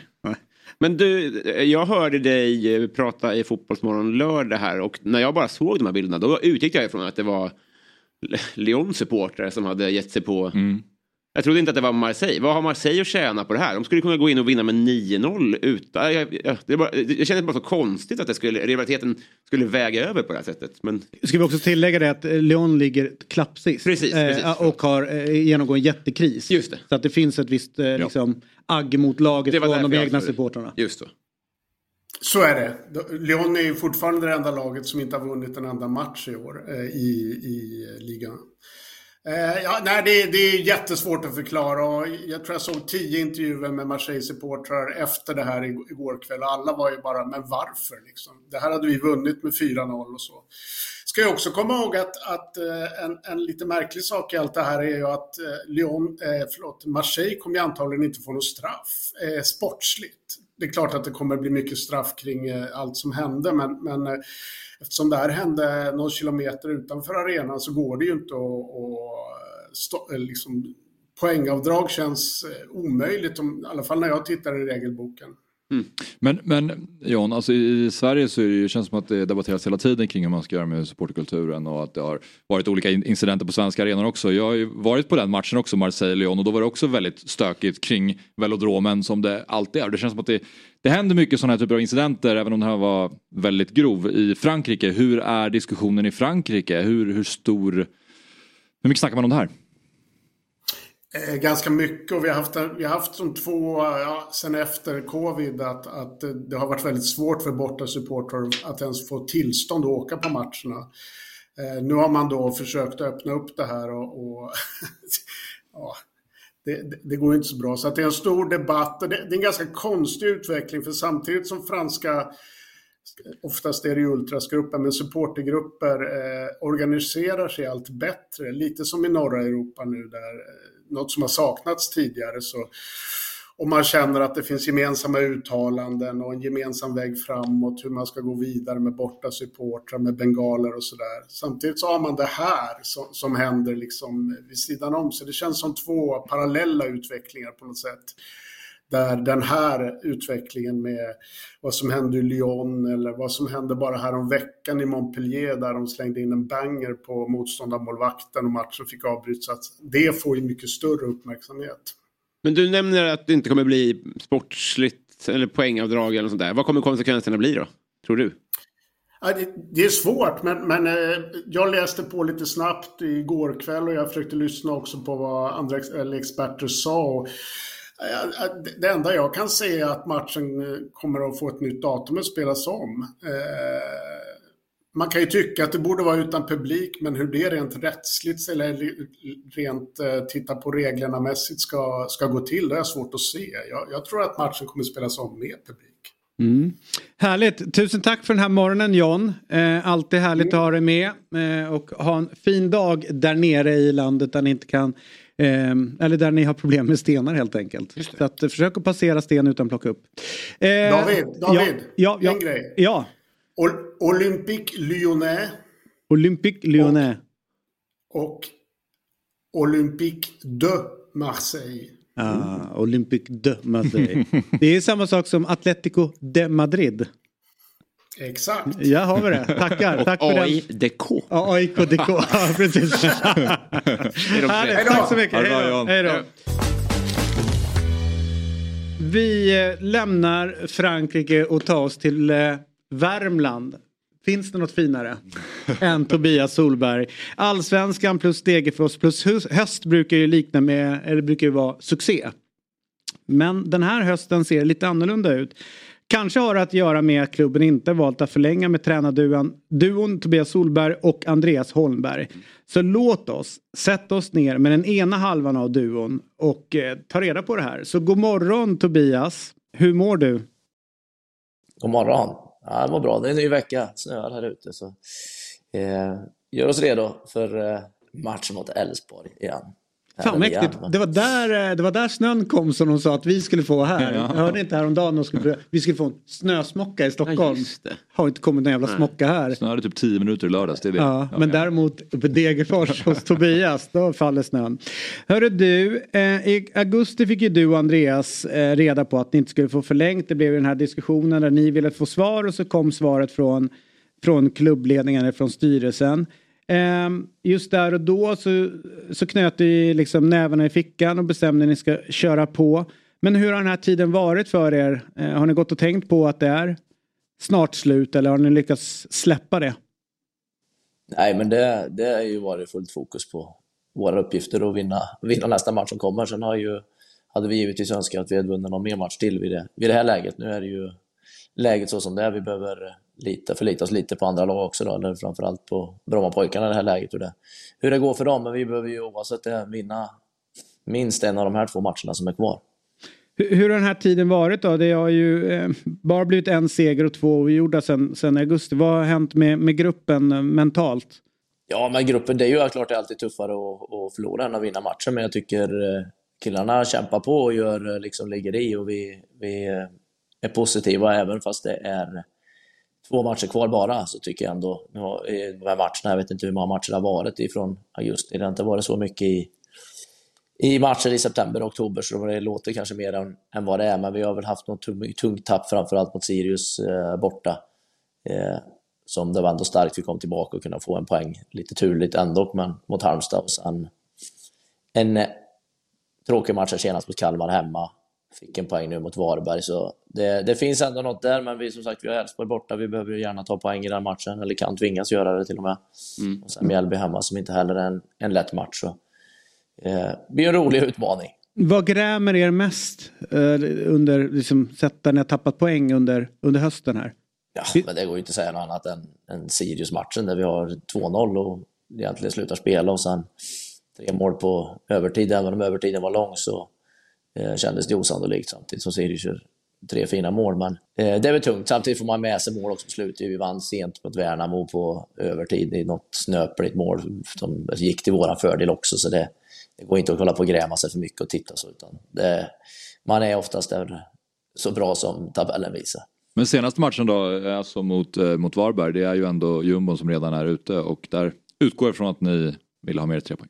Ja, men självklart. Det är klart vi ville ha det. Samtidigt visste vi att det, blir, det är inte bara heller. Varberg har sett ganska okej ut och fick ju bara stryk med 1-0 mot Djurgården och Hammarby på sin hemmaplan senast. Och eh, var med i även om det rann iväg mot Malmö var det ju fram till det blev 2-0. Så vi hade hoppats ta ledningen på Varberg och känt att luften gått ur där. Sen var vi inte tillräckligt vassa i den där matchen eh, för att skapa de här heta målchanserna. Det var, började ju hela andra halvlek fram och tillbaka där vi åt både, egentligen båda håll så hade man haft lite kvalitet i de avgörande lägena så skulle vi ha satt ett par bollar helt klart.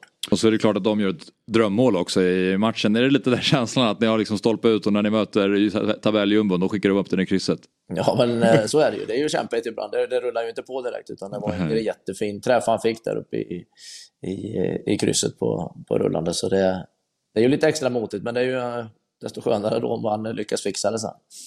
Jag tänkte nästan komma till det eh, Tobias. Du har ju, du är, du, jag ska inte säga att du ser gammal, du ser ung och fräsch ut fortsatt. Eh, men du har varit eh, i klubben sjukt många år. Och är ju, det är ju liksom, du har ju lagt många timmar utav ditt liv där. Om ni skulle klara av den här Great Escape som det då skulle bli. Om ni skulle fixa nytt allsvenskt kontrakt. Jag vet att det finns halsdukar där det står texten tro på det om ni skulle lyckas med det, hur stort skulle det vara eh, liksom sett vad du har fått uppleva i Degerfors? Nej, men det är väl det är svårt att kanske värdera det, men det är klart det skulle vara jättestort. Det skulle ju vara riktigt, riktigt kul att få avsluta på, på med liksom för verkligen flaggan i topp och känna att vi har gjort det riktigt bra här, både föreningen och, eh, och Andreas och jag då, som, som tränare och spelarna och allihopa. Så det är klart det vore riktigt häftigt. Vi har ju några häftiga avslut på säsongerna tidigare och vi har gått upp med laget också tidigare och även åkt ur, men det var länge sedan liksom så också. Så, eh, det finns både bra och mindre bra tankar, men det här skulle ju vara, det skulle ju vara en topp. Det är det liksom där man ser framför sig också. Mm. Hörru du, innan jag släpper dig nu då, eh, om vi... Det här måste du svara på. Vilka tränare 2024? Ja. Ja. Ja, säg det. Det står, det står väl skrivet i, i stjärnorna, tänkte jag säga. Det ligger i snön här ute. Vi får väl se vart det, vart det landar. Inget, uh, ingenting klart än, men förhoppningsvis tränar jag något slag. Men, det skulle, men du, du och eh, Andreas, ni vill köra tillsammans. Det är liksom, ni är det moderna Lars-Tommy. Lite så. Lite så.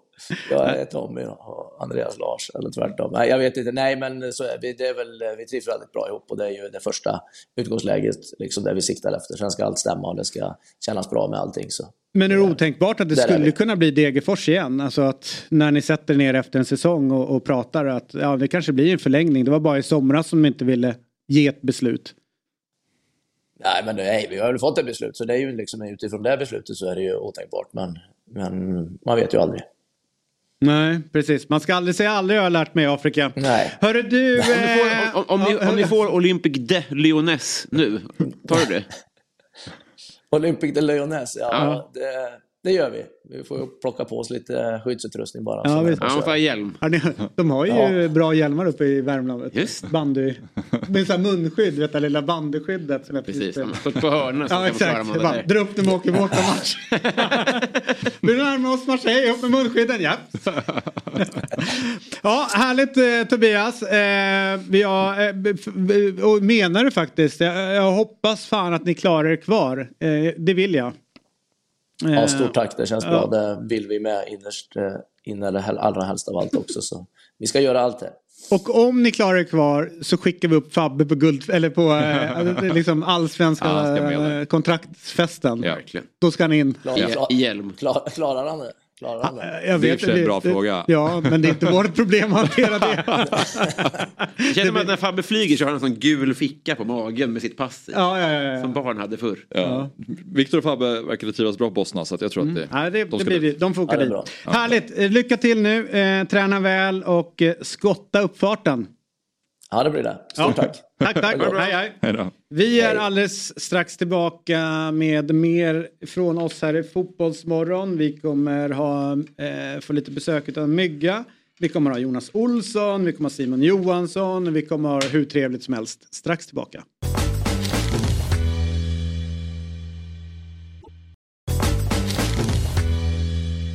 Då är vi tillbaka i Fotbollsmorgon.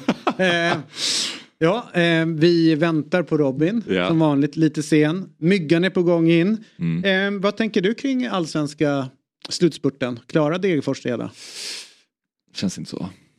Elfsborg ju två- borta i nästa. Ja, den är, den är Där blir ju, och för Elfsborg kommer ju vara hypermotiverade minst sagt. Och sen så har de Mjällby Hemma. hemma i sista. Men Mjällby- Där blir det 0-0. Kanske, men Mjällby kändes ju väldigt utcheckade borta mot AIK. Det var ju liksom inte det Mjällby man är Nej. van att se. Då undrar man så här, är det hemma när de typ möter topp, Mm. ungefär som det Axén sa. Mm. Liksom nu, Mm. Häcken var också revansch för cupfinalen ju. Så det fanns Ja. lite grann som låg där som man skulle kunna liksom väl- Kom igen nu, nu ska vi ta revansch, nu ska vi göra det här. Absolut, så kan det vara. Det är väl mest det här som jag tänker också att Värnamo och Mjällby, de här mittenlagen som, som Alec och Robin pratade om, att de kan ju spela väldigt avslappnat. Jag tycker man ser det på, jag tycker man såg det på Mjällbys insats igår, men jag tycker man ser det väldigt mycket på Värnamo. Att det, det är liksom, allt är, allt är klart nu, nu lirar vi för att det är kul att få en bra tabellplacering. Mm. Och då spelar de mycket bättre fotboll. Ja. Är vi igång? Ja, Oh ja. ja. ja, sen länge. Men jag tycker att du är så härligt sorgfri. Mm. Det är det jag gillar mest med dig. Eh, jag eh, skulle faktiskt vilja prata om en kommentator. Oj, okej, vem då? Henrik Strömblad. Ja. På Via Play. Tror jag det heter nu för tiden. Mm. Eh, jag eh, har inte eh, haft liksom, liksom andra ljudkällor på matcher än svenska kommentatorer eh, ganska länge nu. Men eh, blev eh, i två gånger under helgen landa in i matcher som Henrik Strömblad kommenterar. Mm. Pure fucking class. Mm. Han är bra på riktigt. Alltså, så här, äh, alltihopa med att inte kliva in och ställa sig liksom som liksom fokus liksom person när han kommenterar utan behagligt sätt sitter någonstans och låter matchen leva sitt liv och tar inte över. Mm. Ehm, följsam Mm. ehm, och man märker liksom att han kan ju hantverket ordentligt. Det är Mm. liksom tillför till bilderna snarare än att bara kommentera alltihopa. Mm. Och det var så jäkla... Nej, det var härligt att höra honom igen. Ja, jag, tycker, jag, jag håller med. Jag tycker han är jättebra och jag tycker att det är för min del en kommentator är liksom dels så ska det vara som en fotbollsdomare. Man ska liksom inte märka Nej. personen för att man ska liksom bara förklara för en vad som händer och då kan man ju märka av en kommentator på olika sätt. Dels att man tar lite väl mycket plats så att man känner att man blir irriterad på att det, man hör så mycket och så det händer så mycket. Eller att man är helt fel på det. För då märker man ju och då irriterar man sig på det också. Och det kan ju verkligen vara sådana situationer när man ser, man, man själv sitter hemma och ser att linjedomaren står så här med Ja. flaggan. Och eh, den som kommenterar inte noterar det och säger så här, ja men det måste varit eh, inspark eller någonting. Och så sitter man och bara, det är ju hur tydligt som helst Ja. att det är offside. Mm.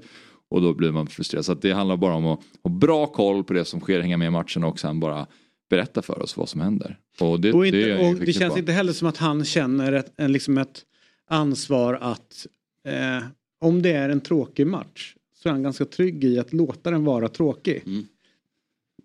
Han, han kände inte ett behov av att börja skrika igång den. Mm. Alltså typ för sin egen skull eller Mm. vem skull det nu skulle vara att man försöker liksom skapa någon illusion om att det är mycket Mm. bättre än vad det själva verket är. Mm.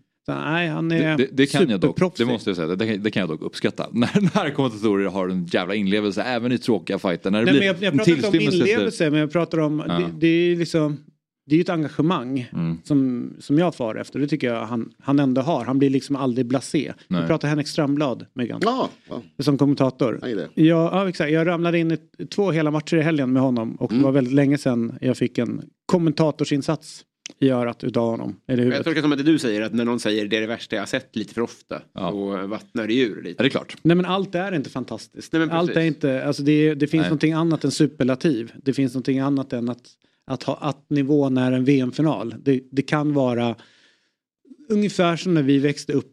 eh, Och liksom, jag, jag ska absolut inte säga att allting var bättre då. Mm. Men definitionen av en lördagsmatch i Tips Extra var ju inte att någon satt och skrek igenom 90 minuter. Nej.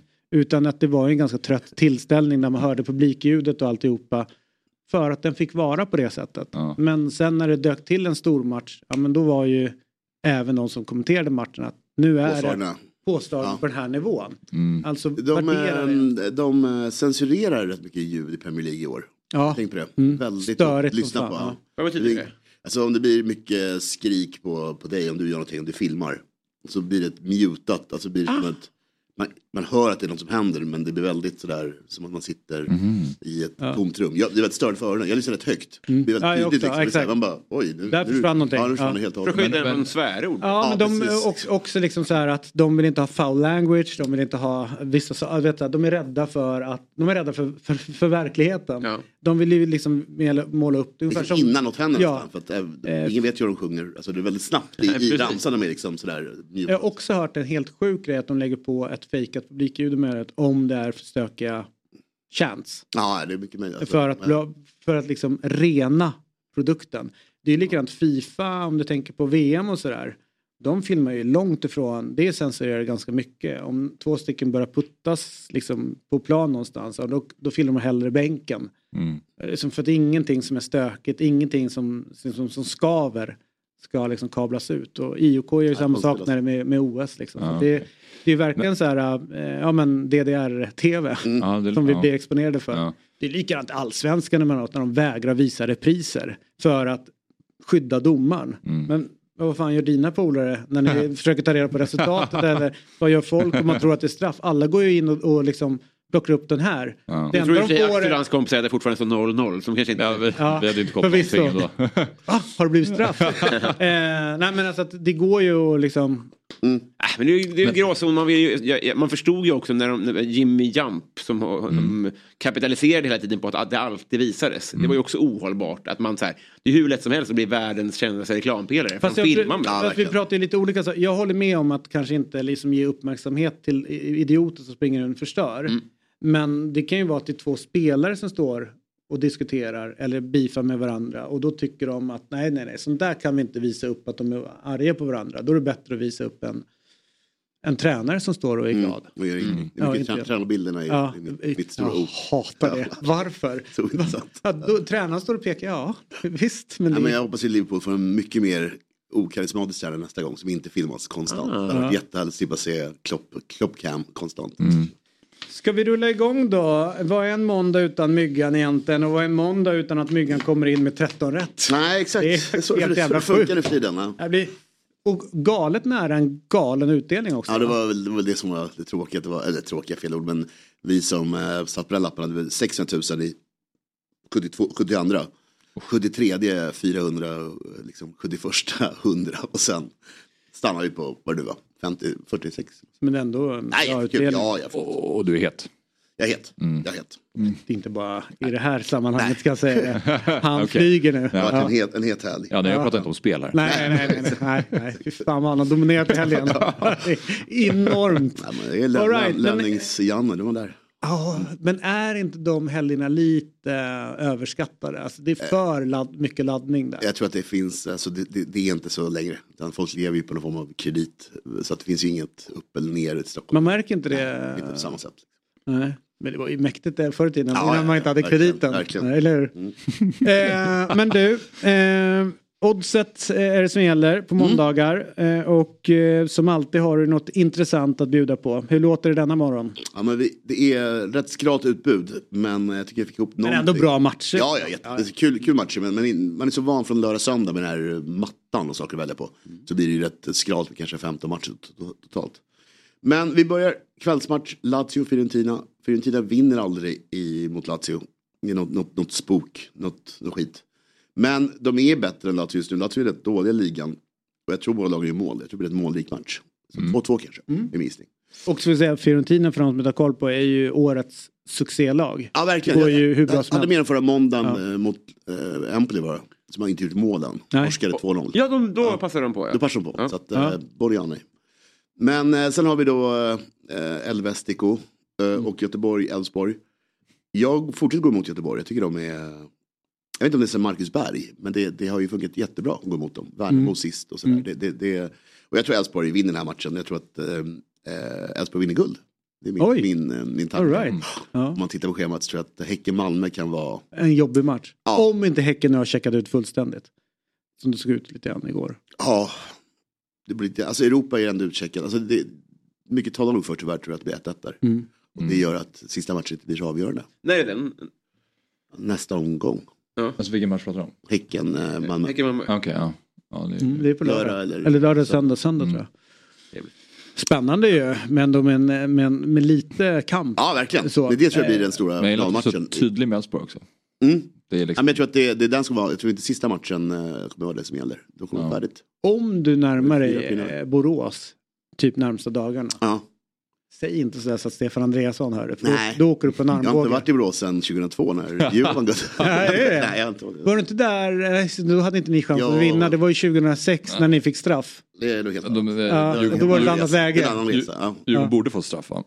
Ja just det, de Ja, borde ha fått straff. Fält blåste inte Ja just och det. Vann. Och eh, ingen i laget ville ta straffen den, om det hade eh, blivit straff. Och den Daja sa att den hade jag dragit Den, över. den konspirationen är väl nedlagd nu? I och med att vi vann BP i lördags märker man att Djurgården inte är sådana. Nej, nej, nej, nej, jag säger inte det. Utan det är väl klart att den, den fanns där och då. Men det var ju rätt roligt när, Ja, ja, ja, när. Daja fick Nej, fråg, frågor om liksom. För du, han, jag tror att han var straffskytt. Det var ändå sådär. vad, vad hade du gjort? Skjutit över? Ja, Ja, det, var kul, det var en kul match att heja, alltså det är en svår match att titta på. Ja. Mm. Man hejar på något annat. Det är underligt. Eh, men eh, nej, men så ing- ingen Borås ikväll. Nej, nej, nej, nej, nej, jag fattar. På tal om matchen i Göteborg också. Ja, exakt. På tal om utcheckade lag, sista matchen, Hammarby-Sirius. Båda utcheckade tänker du eller? Nej, men båda två klara. Och jag tror jag öppnar upp för en, för en frejdig tillställning på Tele2 ikväll. Ja. Där det kan bli mycket mot båda håll. Jag tror Bayern vinner, men jag tror det kan bli säkert 4-2 eller någonting.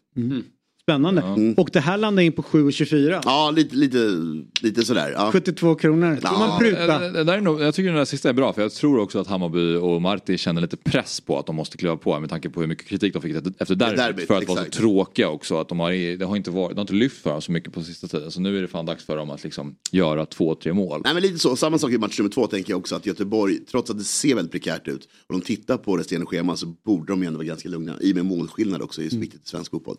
Kanske att vi ska titta på att ta bort, Nej, inte? nej, jag älskar det. Mm. Det, det finns något härligt. Det handlar ju Det är liksom... inbördes möten. Nej, nej, nej, men den blir så oren. Nej. Det känns som Europa går dit och vi, går, vi sitter kvar. Ja, Europa Var- går också var- mot VAR. Men, vad- vad- men du som alltid är eh, så älskar de moderna grejerna Jag inspireras av att ni kan investera känslor i allt. Alltså, det, jag, jag, jag, visste inte att det var, jag visste inte vad de där som gick före om jag ska vara ärlig. Men det är målskillnad går före. Ja exakt, men typ som Italien och Spanien har vi hållit på med sen In- exerciser med ja. inbördes möten. Så man måste ha koll på det då. Så det blir liksom en till exercis håller på med där på våren. Att Atletico Madrid vann mot Barcelona. Men inte... Ja, jag är emot att man Precis, byter för ofta precis. för då kommer jag komma, hinna glömma det. Ja, men det- men det jag är för den moderna fotbollen. Ja, jo, såklart. Jag vet inte vad som var original. Ja, men det är målskillnad. Ja, säger vi ja, men jag vet inte vad som var Det konsensus. som är i England såklart. Är ju, det är ju där fotbollen uppfanns. Ja. Ja. Vadå, tror du att engelsmän hade kört med Jag, har inbördes jag, vet, jag, jag, jag, jag ödmjukt säger att jag vet inte bara. Nej, jag- säger att jag vet. En, en, en normal vettig engelsman. Jag känner inte igen dig. Jag känner inte igen Nej, dig. nej, Att- att- att- att- bara- nej. Att behöver bara backa tillbaka. Bara ringa några kompisar. Ja, Vi precis, kan det eh, se att han är ödmjuk. liksom, ja, nej, vi, vi lämnar det där. Ja, det gäller härva Mm. sådana polare. Men du, eh, så här är det ju att eh, Oddset är en produkt från Svenska Spel, Sport och Casino AB. Om det är så att man upplever att man har problem med sitt spelande så Mm. finns stödlinjen.se.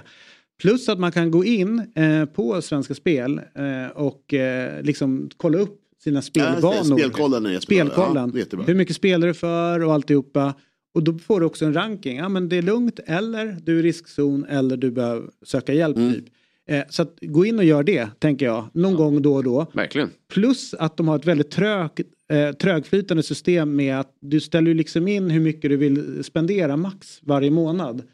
Där kan man inte hålla på att byta hur som helst. Utan det ligger liksom, lagt kort ligger väldigt Mm, jag mycket. tror också lite byggt på så här inkomst och sånt. Är exakt, som man har gett in innan så man kan eh, liksom aldrig säga sticka iväg. Så att, eh, in där och liksom gå runt på, på den, de delarna utav Mm. sidan också. Jag Man- skulle säga tack till Svenska Spel för att de hörde av sig och grattade. Det var så väldigt snällt av dem. Mm. Och nummer två att det är jackpot nästa vecka. Ja. Vi var så många på 13. Exakt. Så nästa vecka kanske jag kliver in. Mm, kanske sex Premier League-matcher Ja. snackas det om. Jag skulle vilja tacka Svenska Spel för att de ringde och beklagade. Ja. Det gick dåligt. Ja. Eller är roligare när de ringer så här. Hallå? Du, eh, 70 minuten, 600 000. Ja, vad säger du om den? Nej, fy fan. Ja, den lägger vi i jackpot nästa vecka. Vi hörs, hej då. ja, nej, så har vi. Tack för det. Eh, till England då. Alldeles strax så ska vi ha med oss eh, en av de mest kunniga experterna på den engelska fotbollen. Men först då, ehm, såg ni hur nära Anthony Elanga var att göra ett jävla drömmål Mm. eh, på, Nej. på Anfield? Eh, det, alltså hela, det kommer alltså inlägg från högerkanten och Anthony Elanga kommer liksom till vänster sida in i straffområdet. Och från en minimal vinkel ska jag vilja säga och sjukt långt ner mot kortlinjen så drar han ett volleyavslut som går undersida ribba och Oj. sen ut. Vinkeln sa ju rätt mycket för det gick liksom nästan ut i inkast. Ja, Alltså, så det väldigt Ah, okej. parallellt. på något Men det hade Snyggt. blivit ett alltså, alltså, monstermål Ja, om den hade gått in. verkligen. Men Sen vilket har han ju bra... ett till avslut till som var så här, men bara snabbt ursäkta Ja, avbryt, nej. men han såg ju, jag tycker han, men han det stegen han var- ändå har tagit lite grann Nej, han- han i bra. Nottingham. Det blir tufft, alltså, jag, och det är inte någon Liverpool-grej, men det blir tufft. Han är så jäkla liten när han ska vara ensam anfallare. Mm. Eh, I en så stor liga, i Premier League, alldeles för stora och starka. Det blir så, Mm. så tydligt bara. Känns synd, synd om honom. Ja men det, är- men man tänker mer att man ser ju eh, så framsteg som gör att han Ja, ja, ja, nej, men verkligen. liksom verkligen, tänker några år framåt. verkligen. Vilken jävla mm, supertalang man har Mm. där Mm. i vardande. Eh, eller en storspelare i vardande. Ja. Absolut. Mm. Han var duktig.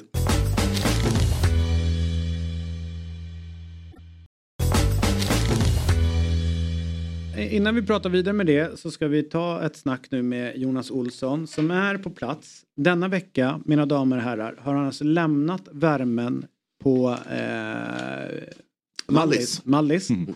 Och tagit sig till... Nej, nej, nej. Och tagit sig till metropolen, om inte jag har fel, eh, Manchester. Ja, men Ja. eh, redan här ser man att eh, eh, Pintorp hade ju, det var ju riktigt Novotel-härva.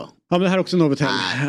Eller är det Sheraton? mer Ser du den här Sheraton? svamp, liksom, det här- ja exakt. Ja. Det, här är, det här är aningen steget upp. Ja, vi får, vi får väl kolla det med. Ja. Eh, God morgon Jonas Olsson. Först innan vi går in på det viktiga med fotboll och sådär. Så tar vi det mest viktiga. Bor du på ett Novotel eller är det så att du eh, liksom utklassar Seymours kommentatorer och experter med att bo lite bättre och tjäna lite mer? Jag bor på något form av Hilton, men det det, det är eh, Doubletree heter det. Så det är deras lite så här lågprisvariant. Så det är väl det det, lördags, det, eh, det är i linje med. Jag, jag jag är Men, men, Jag, jag Hilton är Hilton. Hilton. tror Adam var hemma va, när ni pratade med honom? Nej, nej, nej. nej. Då var han det? Han men var mellan två. Champions League-matcher. Ja, Mm. Ja, Nej, nej, ja, för fan. Det var... Det var väldigt snålt att skicka hem honom över natten. Ja, det var det. Och väldigt dyrt. Ja. Nej, men den här lyxhemmet du har sett i Johan Kücükaslan. Okej. Det är... Eh, Som en via direkt-reklam. ja, det var helt vitvitt. Otroligt skarpt ljus. Och leendet nyfixade gaddar Ja, också. otroligt. Är det helt enormt.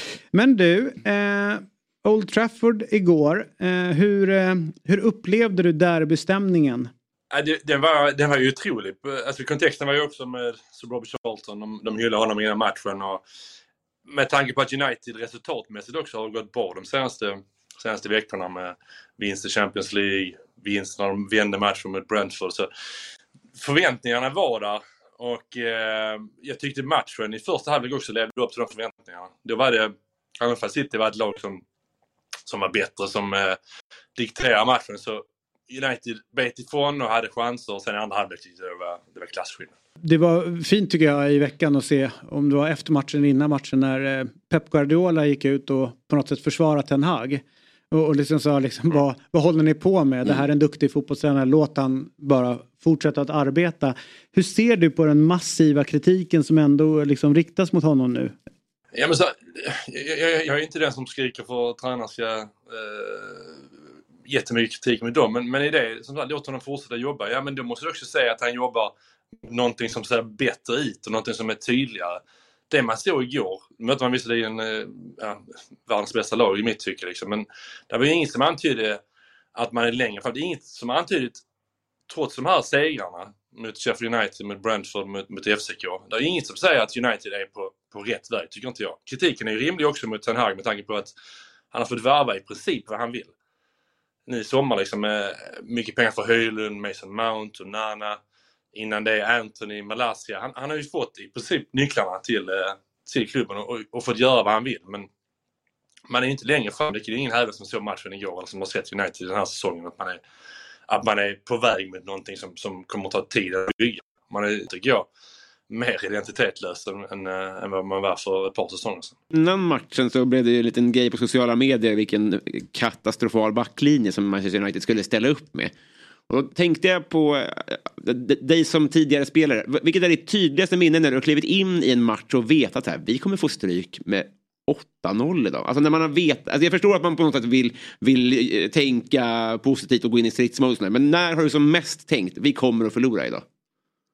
Men aldrig när jag gått in. Och vi, vi brukar hedga för det då. Om vi möter City med, kändes som vi hade fem middagar på planen. Vi hade ju den lyxen att kunna sitta tillbaka och kunna, kunna göra det.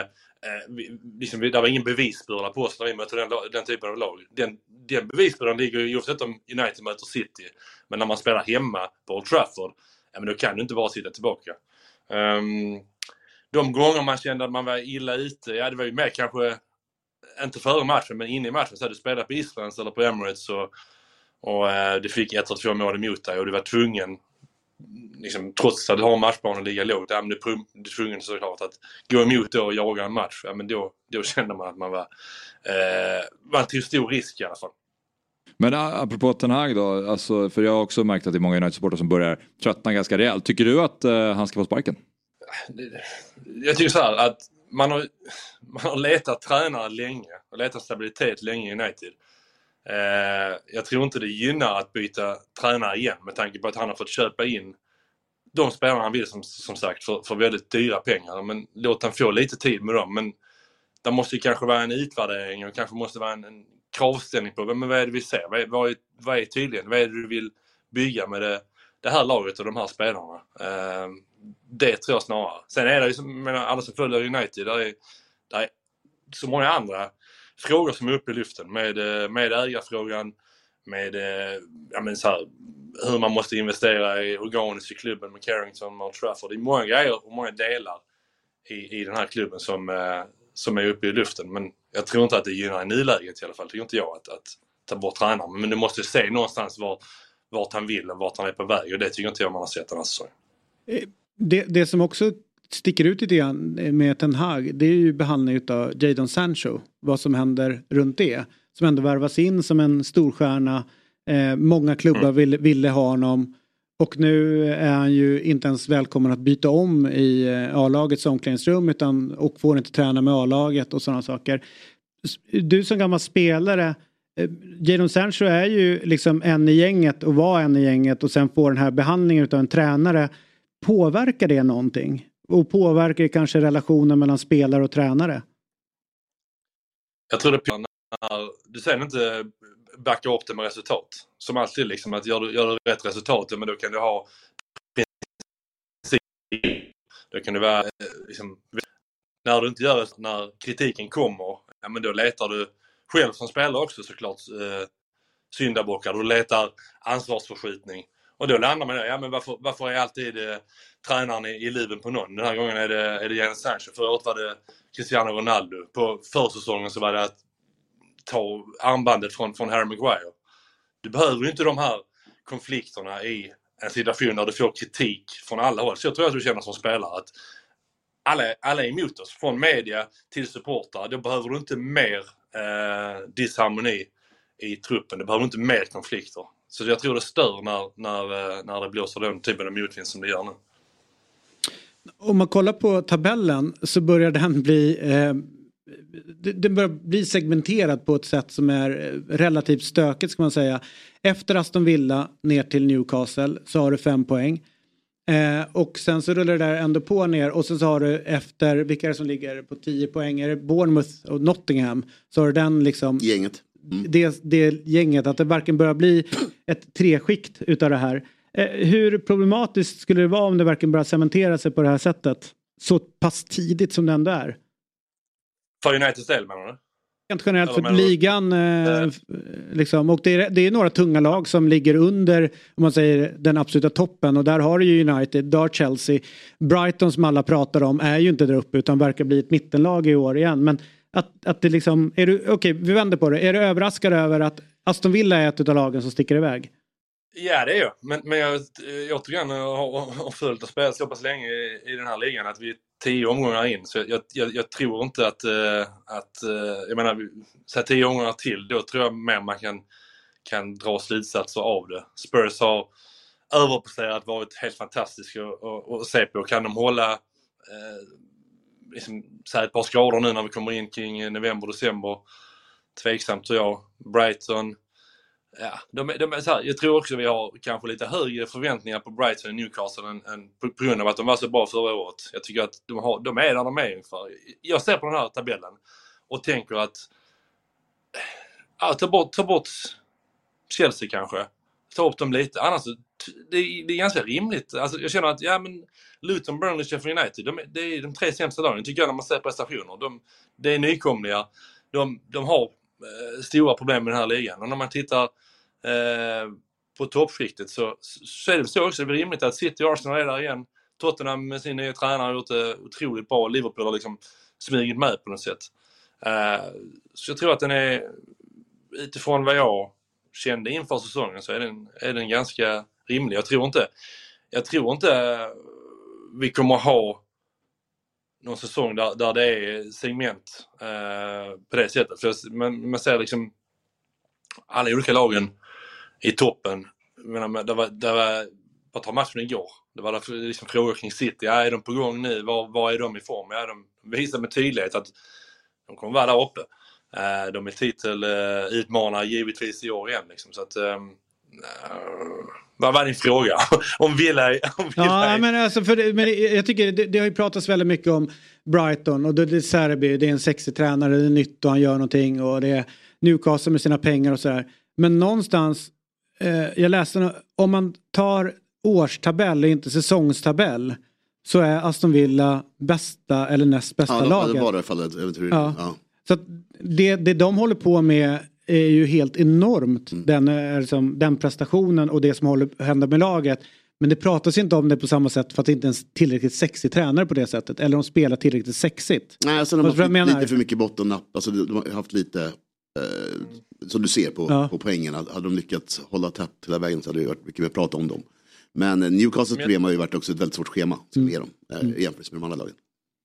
Sen tror jag också, alltså, jag tror ändå det handlar om det. Alltså, säg att de är där efter 20 omgångar av Villa, då kommer det pratas om dem. Brighton, egentligen samma sak förra året. Ja, man pratade om dem, men det var också för att de hade ett sätt att spela under, under Serbi som, som var, eh, eller som är, otroligt attraktivt att titta på. Men det handlar också om att göra det över tid. Ja, de har gjort det över tid, Villa då, i form av ett kalenderår. Men kan man göra det 20, 20 omgångar in på en säsong, ja men då är man med på riktigt och då bör man diskutera, ja, men kan de nå en Champions League-plats, kan de nå en Europaplats? Så att jag tror det är det som, som eh, det handlar om i det fallet. Men lite kittlande tycker jag med Aston Villa är ju, och du har ju full koll på det som du har bott i Birmingham. Det är ju Englands näst största stad eh, och liksom om du kollar faciliteter, arenan hur Aston Villa, den är ju liksom en av de vackraste liksom exteriört. Eh, det är ett jättestort fotbollsintresse i hela Midlands. Hur viktigt skulle det vara för fotbollen där om, om de lyckades etablera ett lag i toppen av allsvenskan? För Aston Villa är ju ett av de stora lagen. Menar alltså, Du sa fotbollen är stort. allsvenskan, jag var fast. Vad sa du? Du sa allsvenskan. Ja, förlåt. Inget- Eh. I, i toppen av Premier League. ska ord. Eh, men eh, liksom, du har ju varit i det området. Hur liksom, fanatiskt intresset ändå är där. Ja, det är en otrolig fotbollsstad. Och jag tror, precis som du säger David, jag tror det, det, kan, det är det viktiga. Att man hittar, såklart historiskt sett så är Villa den största med, med, med tanke på 80-talet då, Europacupen där. 82 var det väl. Men, men jag, de har liksom tagit marknaderna från varandra under, under, den, eh, under 2000-talet. Med liksom West Brom då som, som, som, eh, som var uppe länge i Premier League och Wolverhampton nu. Uh, så jag tror att det är viktigt att utkristalliseras ett, ett tydligt topplag, ett tydligt största klubb i, eh, i Midlands eller i Birmingham. Och där är ju Villa historiskt sett och, och kanske ni också. Det, um, ja, där skiljer sig Birmingham från till exempel då Manchester, och Liverpool och, och London, även fall ja, jämförelsen med London kanske, kanske haltar med tanke på den storleken. Lite måste man ändå säga att det har pratats om dem. Alltså de går ju inte helt i i skymundan. Alltså, nej, nej, men, men det är inte med- halleluja som är De Serbi och Brighton. Nej det håller jag med om. Det, håller jag med om. det är mycket här mer snack om att Ja. Brighton är liksom the next big thing. Men Unai Emery och alltså de värvningar som de har gjort med Pau Torres och Thielemans med flera, Ollie Watkins spottar i mål, det är ju ändå det känns ju som att de är där för att stanna. Jo, men Kanske kolla inte... vad, vad de var när han tog över. Ja, alltså nej, från ja, Gerard absolut. och den resan han har gjort. Mm, det är Absolut, men jag upplever bara att folk börjar mer och mer Mm. bekräfta att den här resan är på riktigt. På något, Och han gör det bra i Europa också som han alltid Ja. gör, så det är kul att se. Men du, vilket är det största laget i Alltså historiskt sett så var det ju eh, Aston Villa, du pratar eh, med, med 80-tal och Big Ron och alltihopa som hände där och, och de, de profilerna som fanns. Wolverhampton har ju liksom ännu längre tillbaka så var de the shit liksom så. Men vilket är stadens lag i Birmingham och sen har du ju Birmingham alltså, med, med namnet Birmingham som finns därifrån. Ja.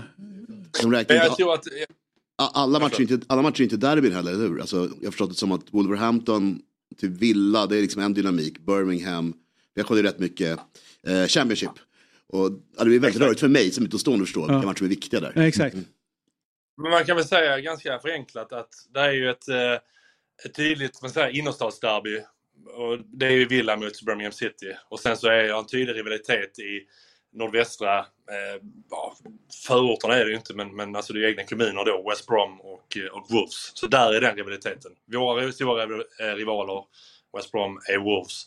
Och Villa och Birmingham, där är den rivaliteten. Sen finns det ju en rivalitet till Aston Villa eftersom Aston Villa trots allt då historiskt är storebror i området. Så, så oavsett om det är West Brom, Birmingham eller, eller Wolves som möter Villa så är det en, eh, en, en rivalitet i, i grunden i det avseendet skulle jag säga. Jag, jag- jag, återkommer till Ten Hag för att jag inte har, jag har suttit och tänkt så länge att jag får formulera en fråga av en tanke. Och jag avbryter det varje gång. Ja, nej, nej, nej, jag har behövt tänka ännu mer så det är bara bra. Eh, du pratade om alla de grejer han har gjort mot Sancho, du nämnde binden på Maguire och Ronaldo och sånt där. Eh, i en tidigare sändning här så var det någon som tog upp att det var en gammal Premier League-tränare som hade så här sagt att eh, varför den uttalar som, som den gör på presskonferenser efter match och låter som Bagdad Bob är för att man vill skydda truppen. Att man gör det, det är liksom överordnat allting annat. Jag framstår gärna som en galning om det skyddar gruppen av spelare. Och på sikt kanske det riskerar att man får sparken för att man framstår som en galning. Men jag tänker, eh, alla de här grejerna, det är lätt att tänka att det han gör mot Sancho är eh, konstigt. Men vi vet ju inte vad Sancho har gjort för att förtjäna det. Alltså kan man ibland som utomstående vara lite för hård, jag skiter i Ten Hag om han jobbar kvar. Men kan man som utomstående ibland bli lite så här enögd kring att de eh, agerar irrationellt när det egentligen kanske är svinrimligt att göra sig av med Ronaldo och dra binden av Maguire. Fattar du frågan? Nej, Så, så, nej, men så kan det vara ju. Men, men du kan ju kanske göra det på olika sätt. Och om du nu sätter Sancho då i den frysboxen han är så kanske du kan kommunicera på lite bättre sätt. Jag tror att tydlighet, eh, återigen, när du är i motvind, då måste du vara extra tydlig när du, när du kommunicerar. Är det konflikter i laget, då måste du vara tydlig hur du, hur du hanterar dem. Eh, sen, precis som du säger, ja, vi vet ju inte, jag vet ju inte kontexten i den, i den konflikten, men, men den är ju trots allt långt gående och det är en spelare som man har betalat väldigt mycket pengar för och en spelare som, jag menar, i de, i de positionerna han, han eh, eh, spelar, ja, Rashford har inte gjort många mål, Anthony har haft problem. Så McTominay leder liksom den inhemska eh, eh, skytteligan. Då någonstans, om du tar bort en sån spelare och låter den konflikten pågå så länge, då får du vara tydlig också med ja, var den kommer från och hur du ska lösa den eller var, vart, den, vart den är på väg. Du kan inte bara sätta honom i en frysbox och sen lägga locket på samtidigt som du eh, förlorar matcher och, och inte gör mål. Där, där tycker jag, någonstans landar man ändå i att Ten Hag inte har skött den eh, delen på, på ett eh, sätt som man förväntar sig av en, av en tränare för United. Ja, jag- Oavsett vad, vad Ja, förlåt, som jag avbröt igen. Eh, jo, narrativet också i, i, i Sanchos grej är ju att han är sen. Har jag tänkt på. Det är väl ganska lätt åtgärdat. Ja, exakt. Och det kommer inte hjälpa återförsäljningsvärdet med så ung spelare heller. Så jag, jag, jag förstår inte varför de inte ändrar i narrativet. Eh, Släpp ut någonting mer än vad han har gjort. För att han är, att han är sen. Det känns Nej, så här- men då är det för att han är heltidsanställd- ja, ja, en person står och piskar honom då. Det, det, det är inte svårare än så liksom. Mm. Så det är konstigt. Och sen den här, äh, igår var det tycker jag var hemskt att se, äh, jag var inne på det för några veckor sedan med Fernandes som kapten. Hur, för det var lite som Liverpool-matchen när vi var med 7-0, att han tappar ju helt i andra halvlek och springer ut och sparkar folk och grinar och bråkar med Ten Hag. Hur kan man ens tänka att han ska passa som kapten? Det, det är fascinerande hur, hur han Och, och, och, och, den, var ju, den var ju konstig när de gjorde och Mm. många som ställde sig frågan till, eh, till det hela. Men man undrar, är det liksom så här, men vi tar typ den bästa spelaren? Eller vet du, någon så här enkel grej? Eller För, för han måste ju se alla de sidorna som alla andra ser. Jag håller med, Alltså, men jag tycker ännu en gång att hans, det, det jag gillar med, med honom är ju att han inte är kapten, han kan gå runt och gnälla i fred och sen göra jättefina frisparksmål och sparka ner någon lite sådär halvfullt. Han ska ju inte ha binden, det är det är ett extra ok mot Men, men, men för en del har man ju hört någon gång att de har satt binden på någon för att den förstår- ska lugna ner, ja du vet så. Men det har ju Han ska slagit inte helt fel. ner tycker jag, han ska ju vara som han är liksom. Då- Känslan är väl att det är så här brist på andra alternativ. Det finns ju några som eventuellt, jag vet inte, ja, jag får fråga Jonas, vem, vad, tyck, eller vad tycker du Jonas? Jag vet, alltså jag vet inte vad, vad kontexten är att de tog binden från, från äh, Maguire. Förmodligen då för att man eh, hoppas att han skulle lämna i sommar. Men om man tar, precis som ni är inne på, om man tar sättet Bruno Fernandes, fantastisk spelare. Givetvis kanske den absolut bästa i, i i United när han är i form. Men på sättet han hanterar det nu med sitt kroppsspråk, med sina efterslängar i, i, i andra halvlek, jag mot, mot Turkiet. Jämför det med den värdigheten som Harry Maguire ändå, trots all kritik han får, eh, allt skit han får på läktarna och, och, och, och egna fans. Han, är ändå, han har ändå varit jävligt värdig tycker jag i, i sina intervjuer och sitt sätt att hantera det.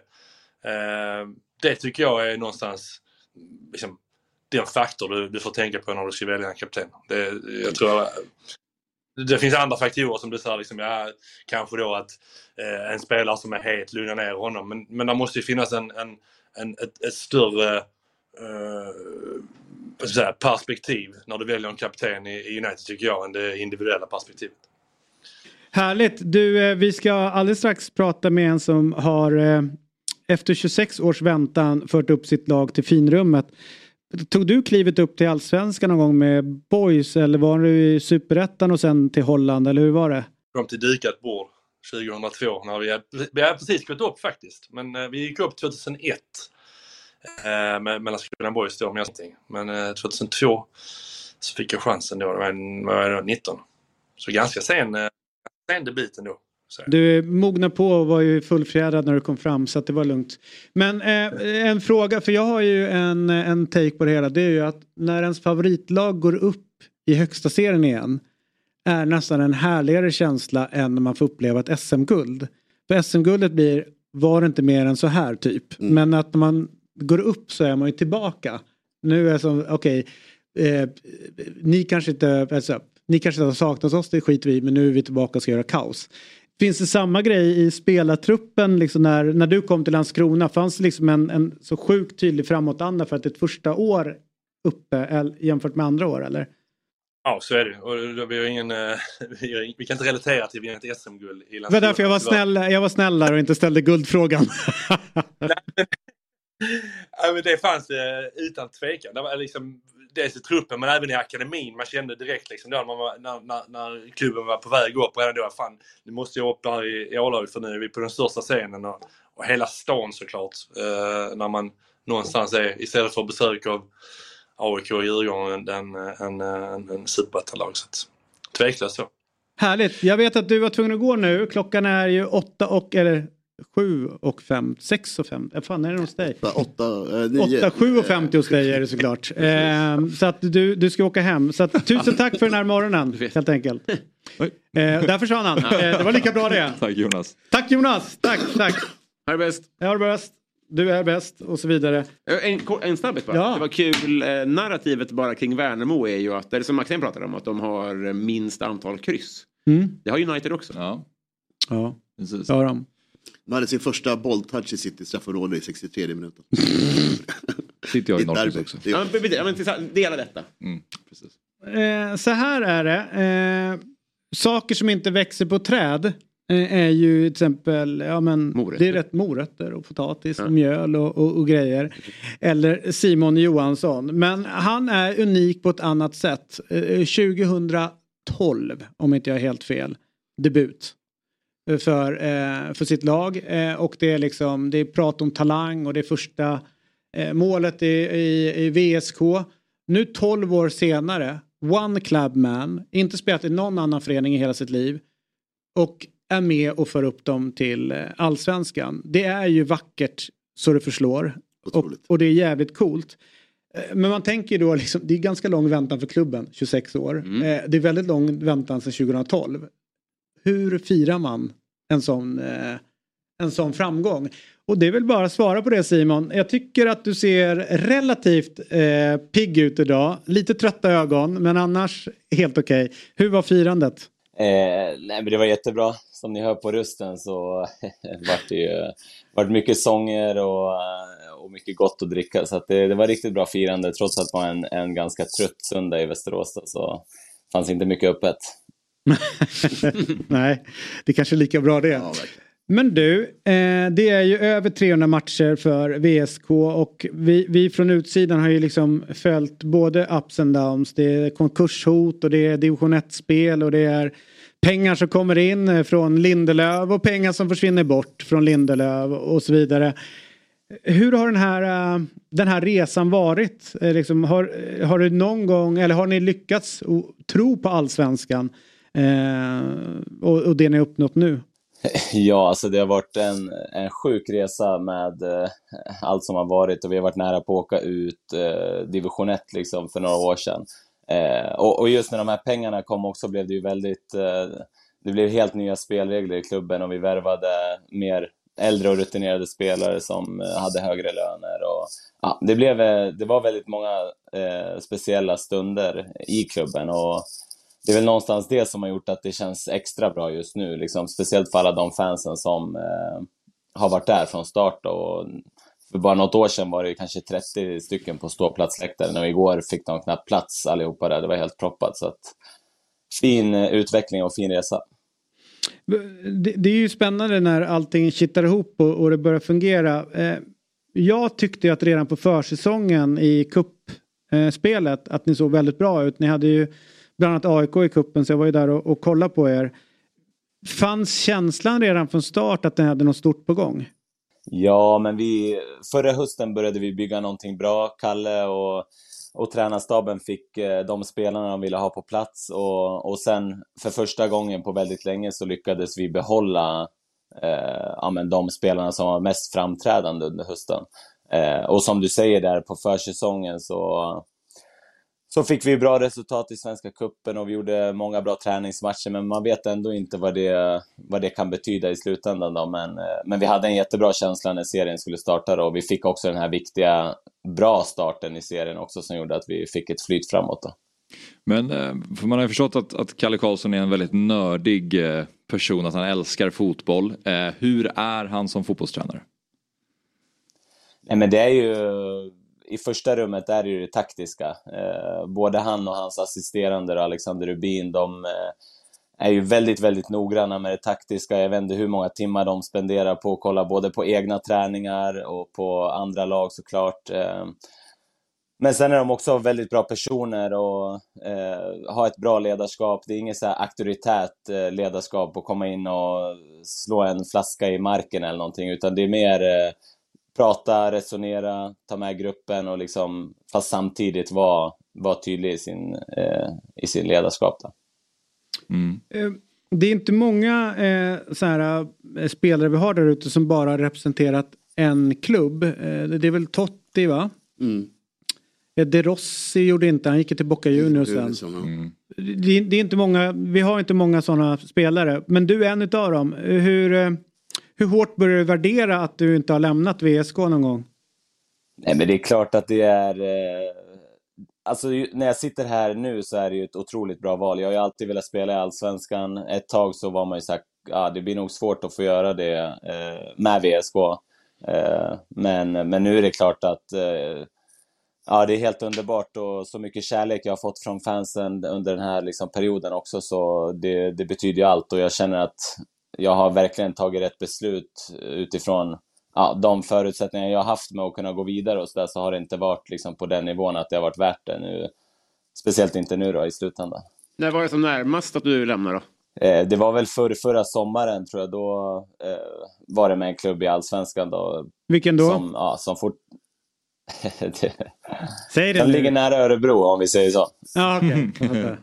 Ja, men eh, då var det nära eh, att gå dit faktiskt och VSK var så här tveksamma om de ens ville ha kvar mig då. Men så till slut så ville de det då och då förlängde de mitt kontrakt istället och jag eh, ah, jag kände aldrig att det var riktigt värt att eh, gå liksom. Jag tycker det är ett snedsteg liksom att gå bara dit. Utan skulle jag gå vidare så ska det vara till någon toppklubb i Allsvenskan och det, så bra har jag aldrig varit. Så att då, då har det alltid varit självklart att stanna och göra den här resan då. Hörru du, eh, det som är spännande tycker jag med Västerås, det är, eh, det är starka på, på handbollssidan. Det, alla känner t- såklart till att bandyn är stor i Västerås. Nu går fotbollen upp igen. Hockeyn gör en intressant satsning i, i allsvenskan och, och gör en, ja, men har en bra start på säsongen. Var liksom, vad är fotbollens roll i liksom den här galna idrottsstaden? Den, eh, den börjar bli större och större. Eh, jag sa det i någon intervju igår, för några år sedan så var det ju mer att man kanske skrattade åt VSK Fotboll, alltså att det var ju väldigt misskött. Det var galna supportrar som skapade rubriker och det var liksom inte mycket positiva vindar. Så att eh, vi har väl varit lite den här, typ, vad kan man säga, fula ankungen. Eh, som nu liksom har verkligen rest upp och blivit en bra förening med bra liksom, eh, styrelse och allt runt omkring och jätte, jätte, jättemånga ungdomar som kommer och kollar på våra matcher, vilket är superkul också. Så att eh, fotbollen är verkligen på framfart här, eh, så att eh, jag hoppas att det blir bra här framöver nu också. Vad har, ni för, förlåt, vad har ni för publiksnitt på här matcherna? Ja, vad kan, nu måste, igår hade vi ju nytt publikrekord, det var ju 6600. Eh, så att eh, det borde ju ligga runt 4000 nu i år tror jag. Men är det till er nackdel att det konkurrerar med så många andra när det gäller spons och kommunens uppmärksamhet och publik och sånt skulle du säga? Eh, alltså jag tycker en så här stor stad med så mycket företag borde ju kunna ha råd att ha klubbar i högsta serien i flera sporter. Nu har ju Vikhockey då, de har ju gjort eh, det bästa arbetet på sidan. De har ju nästan tagit alla marknadsintäkter eh, som har funnits då. Eh, så att, eh, men jag, jag tycker att man ska kunna ha lag i, i, i flera sporter i högsta. Det borde vi ha råd med med alla företag som finns här. Du, Lindelövs brorsa spelar ju i Vik om inte jag har helt fel. Har han eh, den då som ändå skickar in lite cash en gång i tiden via försäljningar. Har han hört av sig till klubben någonting eh, och gratulerat? Nej, Viktor har inte hört av sig någonting. Eh, och vi känner ju varandra bra, så jag trodde man skulle få ett grattis i alla fall. Men eh, hans lillebrorsa Alex som spelar i Vik, han har eh, skickat grattis och lagt ut lite bilder och sådär, så det var kul. Ja, slarvigt av Viktor, eller hur? Det, kan man, det tycker jag faktiskt. Ja, nej, det, det är bra. Ska bara hålla honom emot honom. Ja, just det, han, derbyförlusten. torsk, han torskade igår i och för sig. Så att, skilda världar. Är respekt. Ja. Ja. Sitter han där och myser i Ja, trappuppgång verkligen. medan Viktor sitter och gömmer sig i trappuppgång i Manchester. Hans, hans namn är med där nere till höger. Han var ju med i just den här startelvan då. Som är Ja, på... precis. För eh, 2012. Ja, exakt. Precis. Hörru, vem är, den där delade mannen i, högerkanten där. vem är den där mannen som är ganska lik mig? Bredvid Kalle? Ja, det är Rubin, det är assisterande tränaren. Ja, det är tränare. Ja. De är unga nu för tiden. Han är ung, han är född eh, 89. Ja, då är han jävligt ung. Alltså. mig. Ja, ja, Han ser mer ut som tränare än som spelare nu. ja, det gör du. du. har- Så gammal är du. Nej, det där är någons farfar. Är... Men du, eh, stort jävla grattis till eh, allsvenskan. Eh, sjukt imponerad av er säsong och eh, allt harvande. Eh, så här, jag har ju också snurrat runt i division 1 just. Det är ju en serie där man, det är ju typ som elit fast det är ju, ja du vet ju själv, det är jobbet på sidan om och det är Ja. långa resor och alltihopa. Det är fan svårt att orka mentalt division 1 fotboll. Eh, så att, jävligt imponerad över att du har orkat hålla i. Ja, tack så jättemycket. Det är fan den jobbigaste serien. All right. Tusen tack för den här morgonen. Eh, vi Ja, kommer tack, tack. nagelfara dina insatser 2024. Ja, Varje steg. Vi hörs. Ja det gör vi. Det. Hej, hej. Ta en Resorb. Hej. Hej hej. Skönt att vara som mysbakis. Ja, fan vad härligt. Vet Jag du, hängde med en äh, bartender faktiskt i lördagskväll. som är från Västerås. Där igen. Där är Ja. Kristoffer. Vi hängde hela lördagskvällen ihop. Eh, Jag tyckte han skötte det bra. Han var inte så nervös som jag skulle varit. Nej. Han var väldigt sansad. Den stack han eh, innan vi stängde. Ja, för det är roligt, han har ju precis vaknat upp på en soffa. Ja men eh, exakt. Ja. Att komma hem igår natt är svårt. Ja det är det. Det där är ju en tydligare bakistryne än vad Simon hade. eller hur? Det här har vi en som har druckit alkohol. Men det är också mängden som skiljer sig. Nej men, nej, alltså, det är på ett positivt sätt. Du har ju festat, du har firat. Alltså, det är ju det är så här man vill må efter sitt lags sista match. Eller sista viktiga match under en säsong. Men så spelar det ju mycket snack en sån här kväll ju. Han, står ju bara, han, han, han har ju, alltså spelarna har ju andra män i sina öron som skriker att de älskar dem. Ja. Det blir inte så mycket krök. Nej. Det här är ju bara krök. Bara kul. Och då undrar man ju, eh, dagen efter eh, det är klart, 26 års väntan är över. Hur är det att vakna upp? Det är surrealistiskt skulle jag säga. Det är fan helt, alltså min första match jag såg var 97, då var Yxel Osmanovski och Daniel Andersson talanger. Mot Malmö ett tag den första VSK-matchen.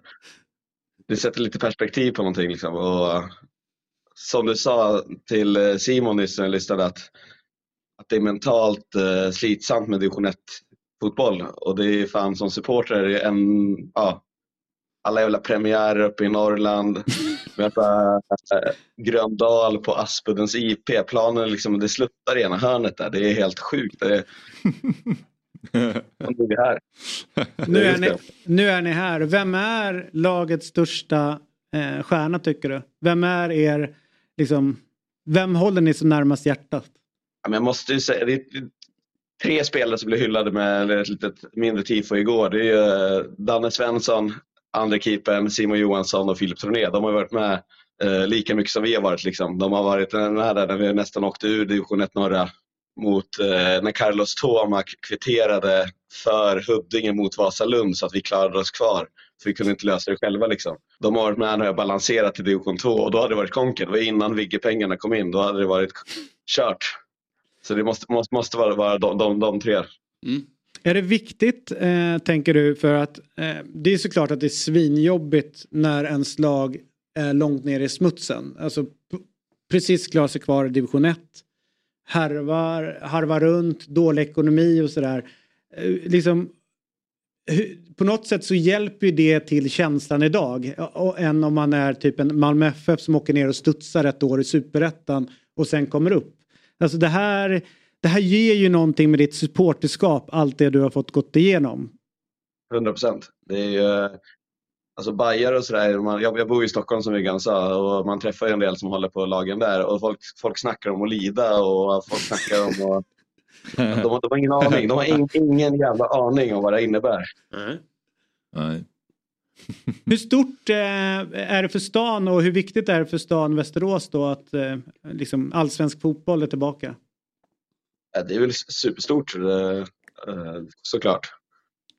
Sen, eh, ja, jag vet inte, jag har bott i Stockholm länge så jag, är nog fel person att svara på hu- hur det är, är hur det snackas här, hur det är på arbetsplatser och i stan generellt så. Men, men det är självklart superstort. Vi, vi, vilken är den största antagonisten då? Vilket lag är det som äntligen är vi ta, tillbaka i högsta serien. Nu ska vi liksom göra kaos med, fan vet jag, vilka det som finns? Värnamo eller jag vet inte, vilka har ni en beef med? Det är väl Örebro i sådana fall och de har ju rätt långt, långt över just nu. Det är väldigt, väldigt härligt. De, de får gärna åka ur Superettan också. Det är, Örebro, det fanns synd om dem alltså. Men lite tråkig fråga kanske när man precis har firat uppflyttningen. Men om du ska blicka framåt då till Allsvenskan 2024. Vad är din magkänsla kring hur Västerås kan hantera att spela i högsta serien? Alltså jag är ju, man är ju pessimistiskt inställd. Jag är, jag är inställd på att det är en säsong vi gör. Och då kommer Okej. men, eh, det är väl klart att vi kan, eh, eh, om, vi, får behålla laget och bygga, bygga vidare på det så ska vi väl kunna, för jag har ju, det är väl det Kalle har ju gjort nu, med kontinuitet. Eh, Så om vi, om vi kan förlänga ett par kontrakt, typ Fred i backlinjen, Daniel Ask vore otroligt om man kan behålla så. Då får sä- säkra bakåt först. Hur länge får ni behålla Kalle då? Ja, det är- får vi se om det blir större några an- andra uppdrag som, som, lockar mer. Men jag tror ju ändå att han är rotad i staden och rotad. Eh, han, är, han, är också, han älskar det här lika mycket som vi gör liksom, så det är, det är känslan verkligen. Ja, precis. Jag, jag inte, Jag för mig, han är ju från Västerås Mm. från början. Ex- så, att det, så det är verkligen så här. Hem liksom. Ja, han har flyttat hem och, och liksom tagit upp sitt barndoms, Mm. barndomsklubb. Liksom. Så att jag tror att han, kan, han är definitivt klar nästa år. Men han vill ju göra en resa. Och det, jag har också Ja. hört att det är många tränare och tyckare som är så här. "Nej, Fan, de spelar spännande, Mm. de håller på med något intressant. Så att det är absolut ett tränarnamn. Jag tror man kan vara lite mer optimistisk än först. Alltså, det kan nog bli längre än ett år. Alltså, om, om, om, eh, om man liksom skulle värva lite spelare till. För att Mm. Igår gör de ju en jättebra match trots underläge. Och som jag var inne på för att hetsa upp här så var de ju faktiskt, eh, de var inte ens favoriter på, på oddsen innan. Vilket chockade mig. Jättekonstigt, Helt ja. otroligt alltså. För att de var ju två nummer större än Gais igår. Mm, ja, de var jättebra. Men får, får jag fråga Simon, har du som... eh, Nej förlåt, nu blandade jag ihop namnen. Kristoffer. Kristoffer, men eh, har du som supporter, har du liksom eh, en, en, någon målbild med allsvenskan? Någon bortaresa eller någon inmarsch? Eller har du nå- haft någon sån bild som har varit tydlig som du nu kommer få chansen att förverkliga? Liksom? Nej, inte vad jag kan komma på riktigt. Jag, jag har aldrig varit på arenan i Malmö, det ska bli kul faktiskt. Men Mm. eh, annars har man ju inget så- så- sådär jag har tänkt på någon, någon speciell match så liksom. Det, är- vi har ändå mött, eh, vi har mött AIK i kuppen nu och vi har liksom spelat mot en del av lagen. Men- Vissa har ju varit, varit nere i Superettan också så här, Liksom. Det, Just det. Man är ju väldigt nyfiken på att se hur Västerås hanterar det just också under Kalle Karlsson. För när, när typ Halmstad går upp i Allsvenskan då vet man ju precis hur säsongen efter ska sluta i, allsvensk, i Allsvenskan. Att de kommer kämpa för sitt liv varje match och bara gnugga sig kvar. Och sen eventuellt är de kvar, eventuellt åker de ur. Mm. Här skulle det kunna vara att de spelar så pass bra spel att man liksom... Skulle kunna bli en Värnamo Ja men en. Värnamo, något, något, precis, något sånt. Liksom. Men det, det som är jobbigt, och jag tror att kanske Kristoffer kan känna med mig här, men det är när man har ett favoritlag som varit utanför högsta serien för många år. Då liksom blir det inte, alltså det är nästan så att allting liksom försvinner. Alltså eh, med typ AIK Hockey, jag har ju svårt att se AIK Hockey i SHL. Det är liksom en utopi på något sätt. Därför att Ja, vi har ju... Nej men 2011, 2012, alltså det, det börjar bli liksom... Visst. Ja, exakt. Så det börjar bli rätt många år när man är utanför det. Och till slut så blir liksom spelarna blir ju successivt mer och mer Ja, anpassade för den, den ligan. det, ja. ja. Mm. Så att det är liksom, nu är det ju, så jag, så här, vi har inte emot Frölunda att göra. De, så vi är för dåliga. Alltså det, det, vi, vi kan inte gå upp. Sen om vi skulle gå upp så skulle man vara skitglad. Men det är mer här och nu som man liksom förhåller sig till. Till exempel Västerås kan tänka mig den här säsongen. Ah, fan vad skönt om en, man hoppas på att gå upp. Men man vill inte ner och harva i skiten igen. Liksom. Det är ungefär, ungefär där man är. Man kanske gör en bra säsong. Så det, det är fan vanskligt när man blir kvar i en serie nedanför lite för länge. Nu hade ju ni lite tur att inte vara kvar för länge i division 1. Alltså att ni kom ur den efter, liksom inte efter 15 år. För då blir man lätt cementerad i den, i den ligan. Ingen vill ju gå dit. Liksom, Typ AIK, vi gör en satsning. Ja men ni har varit här i 12 år i allsvenskan. Ni är ett jävla mittenlag i den näst högsta serien. Men mentalt så är vi någon annanstans. Så det, det är jävla jobbigt när man blir, när man är för länge utanför den högsta serien. Men det finns någonting spännande med en Västerås, med guys nu som är på väg tillbaka. Eh, som, alltså de här stora klubbarna som har en viss förmåga att alltid ta sig tillbaka eh, till högsta serien. Vid, eh, alltså, jag kommer ihåg på 90-talet när Helsingborg kom upp. Jag, de var ju så upp, de var inte uppe när jag var liten. Men, ah, men det är klassiskt lag, nu är de tillbaka igen. Men det är ju liksom inga, vi ser ju väldigt ny, få nya lag upp i högsta serien. De har liksom varit där en gång tidigare. Så det är spännande med de här resorna. Men du, eh, när eh, blir det någon fest på Stora torget i Västerås eh, nu eller hur, hur gör ni? De. Ja, det har ju varit en eh, VLT, Länstidningen har ju hållit på och grävt i det där. Det ska väl bli någonting efter säsongen tror jag. All right. Eh, Det är nog ef- efter att vi har, ja, sista matchen är mot Östersund hemma. Vi har ÖIS borta nästa. Och sen Nej. Östersund hemma. Efter det ska det bli någon, någon firande på stan. Ja, då jävlar. All in. Som vi Då säger. åker du ner. Nej, nej för fan. Jag åker inte dit.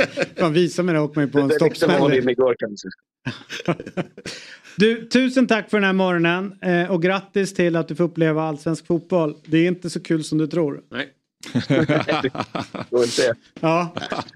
Härligt. Man. Ses snart. Vi ses. Ha det gott. Hej, hej. Fan, jag visste inte om att han skulle vara med, vilken stump. Ja? Jag skulle dra historien om vi hängde i lördags. Ja, men, och var, var hängde ni då någonstans? Eh, bar, det, det är din gamla kompis, Bardoma. Ja, ja, Så ja. att det finns synergier här. Ja. För hon hängde väl mycket på Dobb-TV. Åh fan.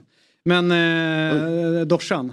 Ja, men känner de eh, två varandra? Han är ju eh, Mr. Han har hand om den där källaren som borde liksom lite... Är det sant? Nej men så här, vi hade... eh, vi Inga hade... fullständiga ord här. Nej, det är ju så här vi pratar. Det var ju hela meningar med bi, bisatser så det var inga konstigheter. Så här är det, vi hade en tjej som hette Isa Björk som jobbade under väldigt många år på Dobb.